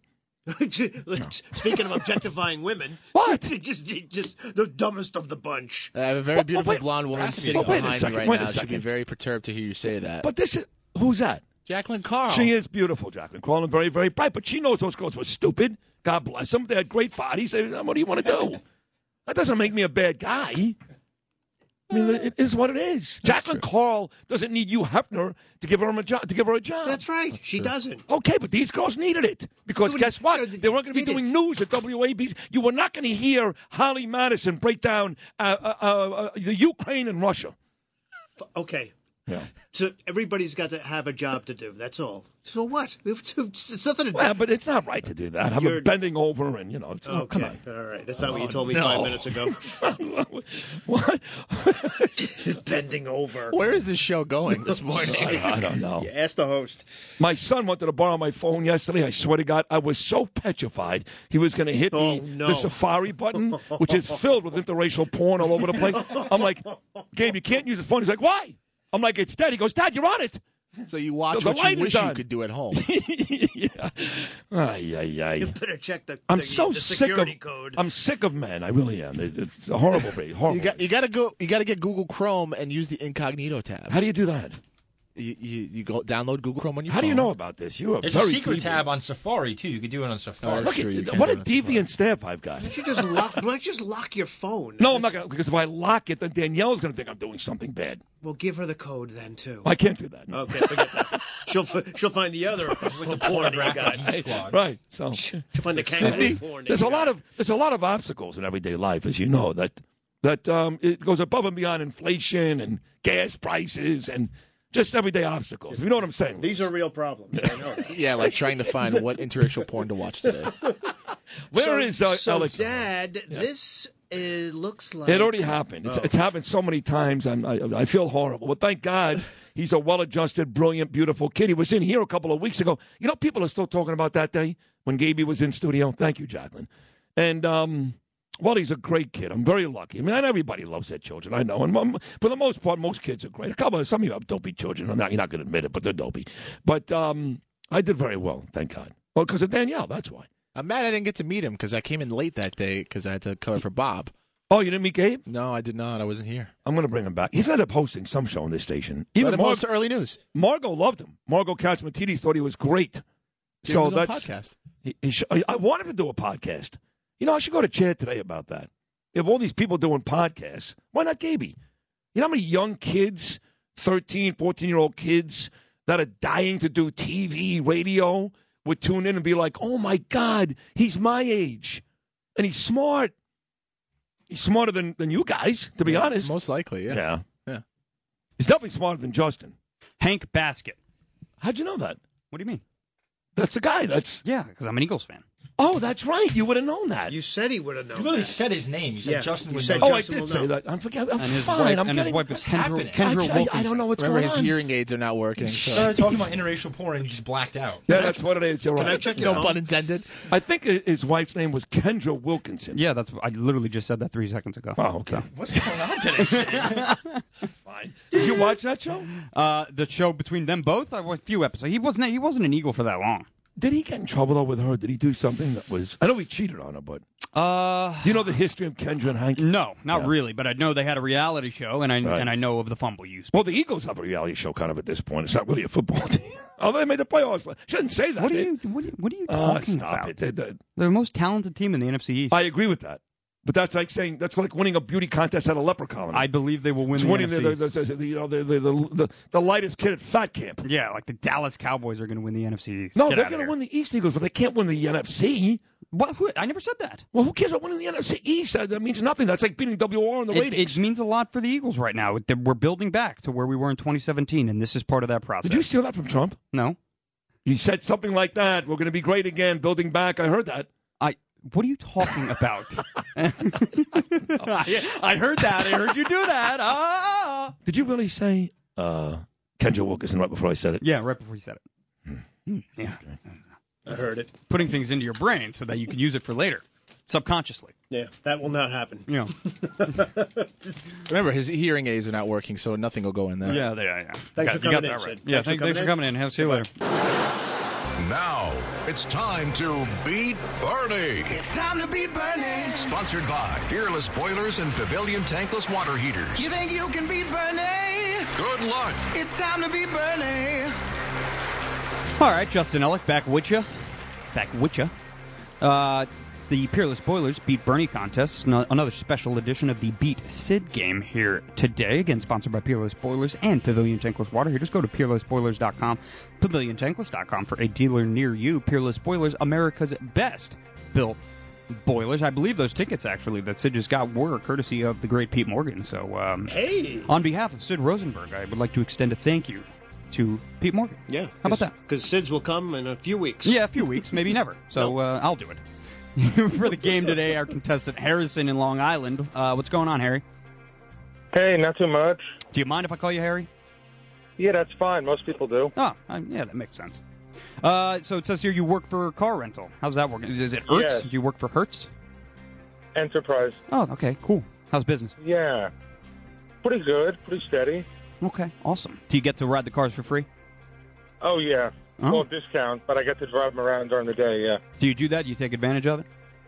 Oh, yeah, oh, yeah, definitely. Yeah, I would too. Awesome. All right, Yeah, very fun cool. time. Fun fact of the day there for you. All I hear is Sid yelling, "Get to the game! Get to the game!" I'm asking him about his occupation. This is all par for the course. What are you, Richard Dawson? Let's go! I kind of am, actually. All right, Harry, here we go. Number one. Uh, since sacks became an official stat in 1982, which New York Giants defensive end holds the record for the most sacks in a 16 game season with 22 and a half? Oh, hmm. Sacks, I'm going to go with Sean Landeta. Wrong, you two-legged bag of anthrax, you'll be Jesus. A little position problem there. Yeah, kickers don't. Oh, yes, Yeah, yes. kickers don't make sacks, really, Yeah. for the most part. Uh. I'd be hard pressed to find any kicker that has one sack in history, to be honest with you. Gotta look that Yeah. up. yes, yes. Uh, Michael Strahan would be the correct answer. Oh for one. Here we go, Harry. On to number two. Name three locations the Real Housewives TV show is set in.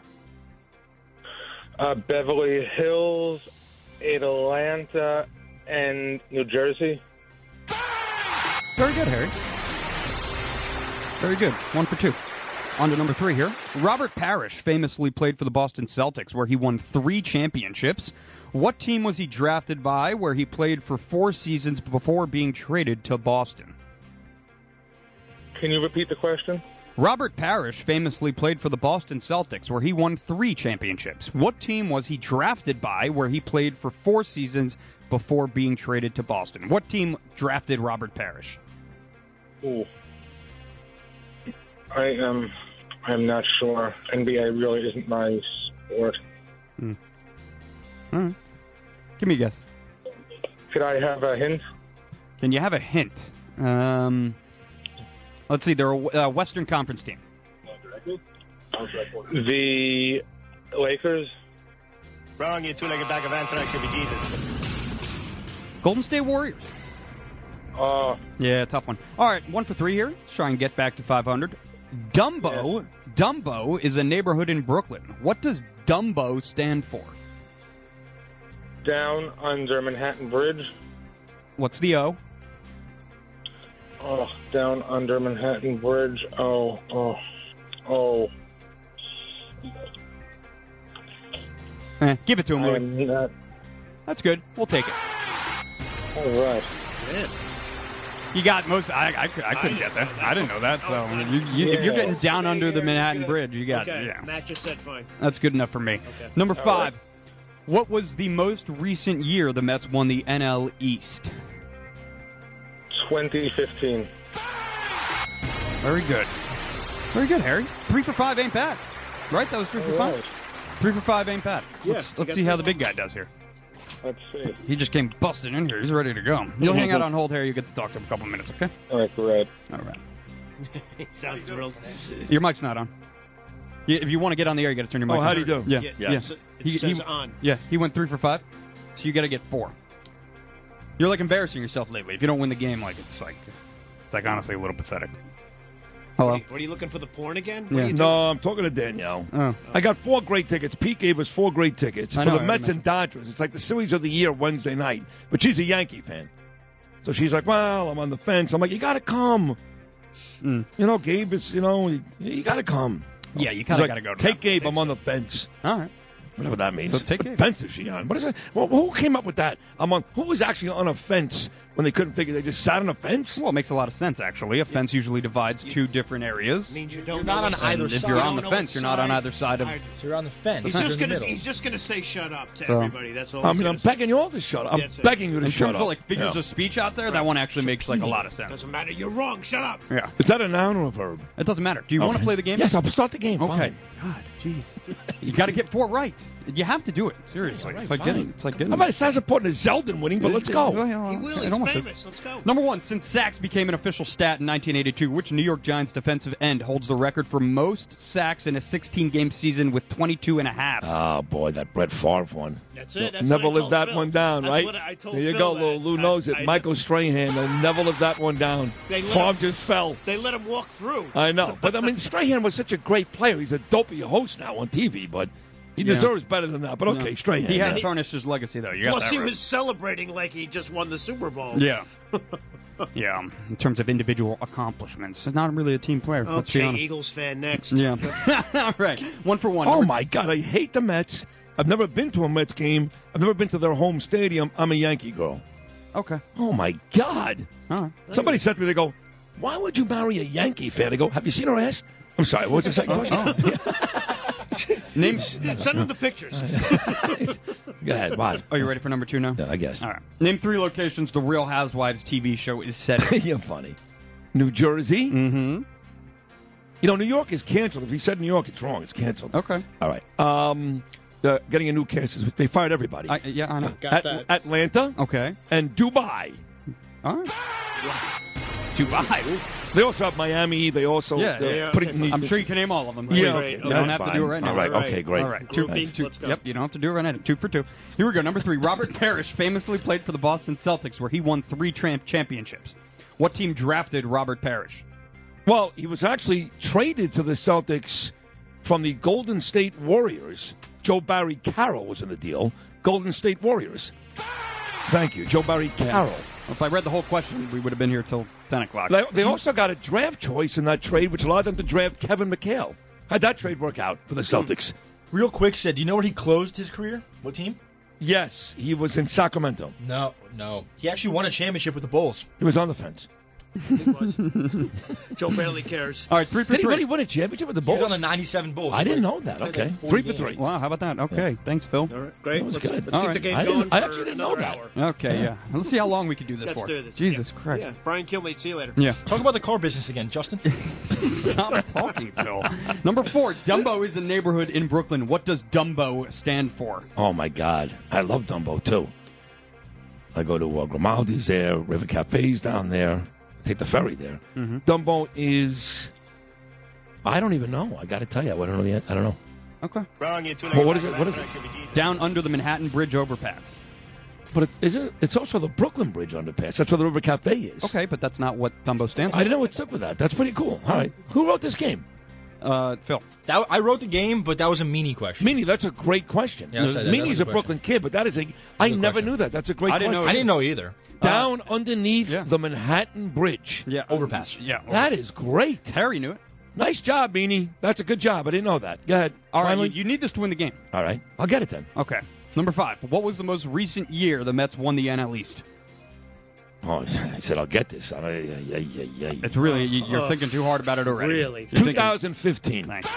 They lost to the Royals in the World Series, and I um, did my show from a Verdumpta Goya bar, if you really must know, just north of Boynton Beach in a place called Lake Worth, Florida.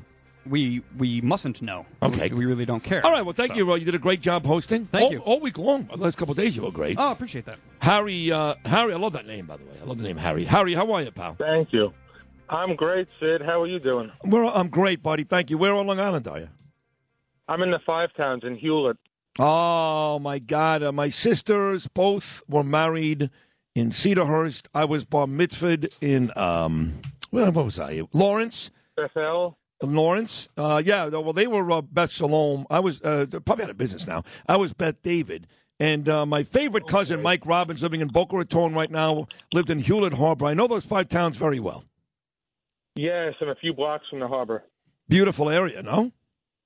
Oh yeah, it's really nice. It's Very still quiet. nice. Get to escape the craziness of the city. Yeah, you know, you're right. It does. You, you don't. It's never really hit that. Uh, thank God, it's never really hit that area. It's still nice there. What are the? Uh, a, let, us say on the front. A uh, what's your name, Phil? We just mentioned three of them: Cedarhurst, Lawrence, and Hewlett. What are the other two of the five towns? Five towns where? What? What, what, what five towns? What are you talking about? Five, Long Island, bro. The five. t- It's famous. The five towns.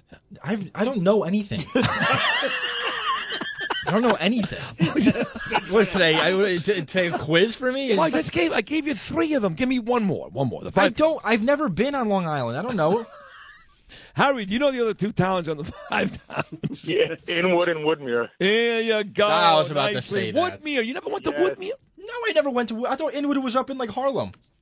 There is a There's part two of in Oh yeah, right? Yes, Yeah, he he's right. knows. You And see, there's one in Queens too. Yeah. All right. Well, Harry, you did a Yeah. great job today. Thank you for listening. Thank you. and I can't wait to read your book. I wish I could go tomorrow to the signing, but I'm going to be at the Met game for Old Timers Day. Oh, you know, it's funny uh, because when John Franco brought it up on this show a couple days ago, I'm sure you were listening, Harry. I had no idea they even brought it back. I want to go. Yeah, this is the first year they're doing it with Steve Cohen. It's going to be great. Well, I'm going to do a book signing on Long Island at America's First Warehouse in Ronkonkoma, September 28th. You can come to that, okay? Perfect. Sounds good. God bless But you. I will say this. Yeah. I did go to Michael's a few weeks ago, and it is Yeah. amazing. I told you. It's the best Italian restaurant in New. York. Thank you, Harry. You Thank you right. so much. Thank you, buddy. All You right. Sid, have a good one. You too. We'll uh, take a short break and come back and wrap up what's been a banner week on the Bernie and Sid show right after this. Beat Bernie. Sponsored by Peerless Boilers and Pavilion Tankless Water Heaters on 77 WABC. Bernard McGuirk. Bernard has been a friend of mine for so long, and Sid, you too. Sid Rosenberg. Not good, great. Bernie and Sid in the morning. I love you guys. I listen to you every morning and walk around the house laughing my butt off. On the Red Apple Podcast Network.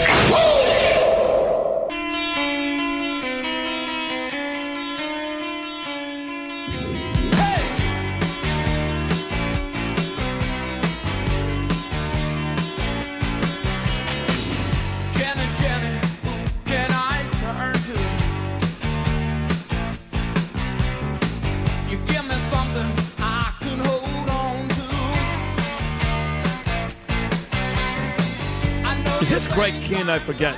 No. Who is this? That's a good guess, though. Who is this? Tommy Tutone. Oh, yes. On the wall. You know the song, Bill? I don't know anything. Danny, don't. do- Is, uh, what are the numbers? Quickly, come on. Eight six seven Seven five three oh nine. I know that. hey, I've learned things. you are great.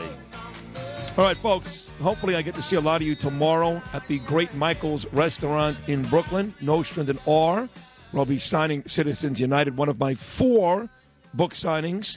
I've got one in uh, Benji and Jake's upstate New York, one in Ridgewood at Bookends, and one at the America First Warehouse. And I've got a ton of media I'm about to do. Um, so uh, that's exciting. Bernie wrote a great forward. Hopefully, Bernie's back on Monday, and John Catsimatidis wrote a terrific forward too. I must say though, in Bernie's stead, that you guys were really—I mean, not even good. You were great this week. Great. These shows were great. Lou, uh, well, lose a Hall of Fame. I, I, not, I can't even include Lou, but Macedonia Phil and uh, Justin Ellick and Frankie Diaz and Deb when she's here and Jack. I mean, you guys are great. I mean, we're we're very lucky to have uh, a cast like this. And um, I appreciate it. I really, really do. Especially when Bernie's not here. You guys, um, you, you pick it up. It's great. So thank you. Take care of that ear.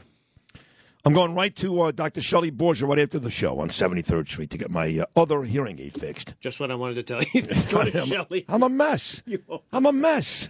My You're voice is much better today, though. Much better. I think I was sick. I don't know. But uh, anyway, I'll be great by Monday. It's okay. It's sexy.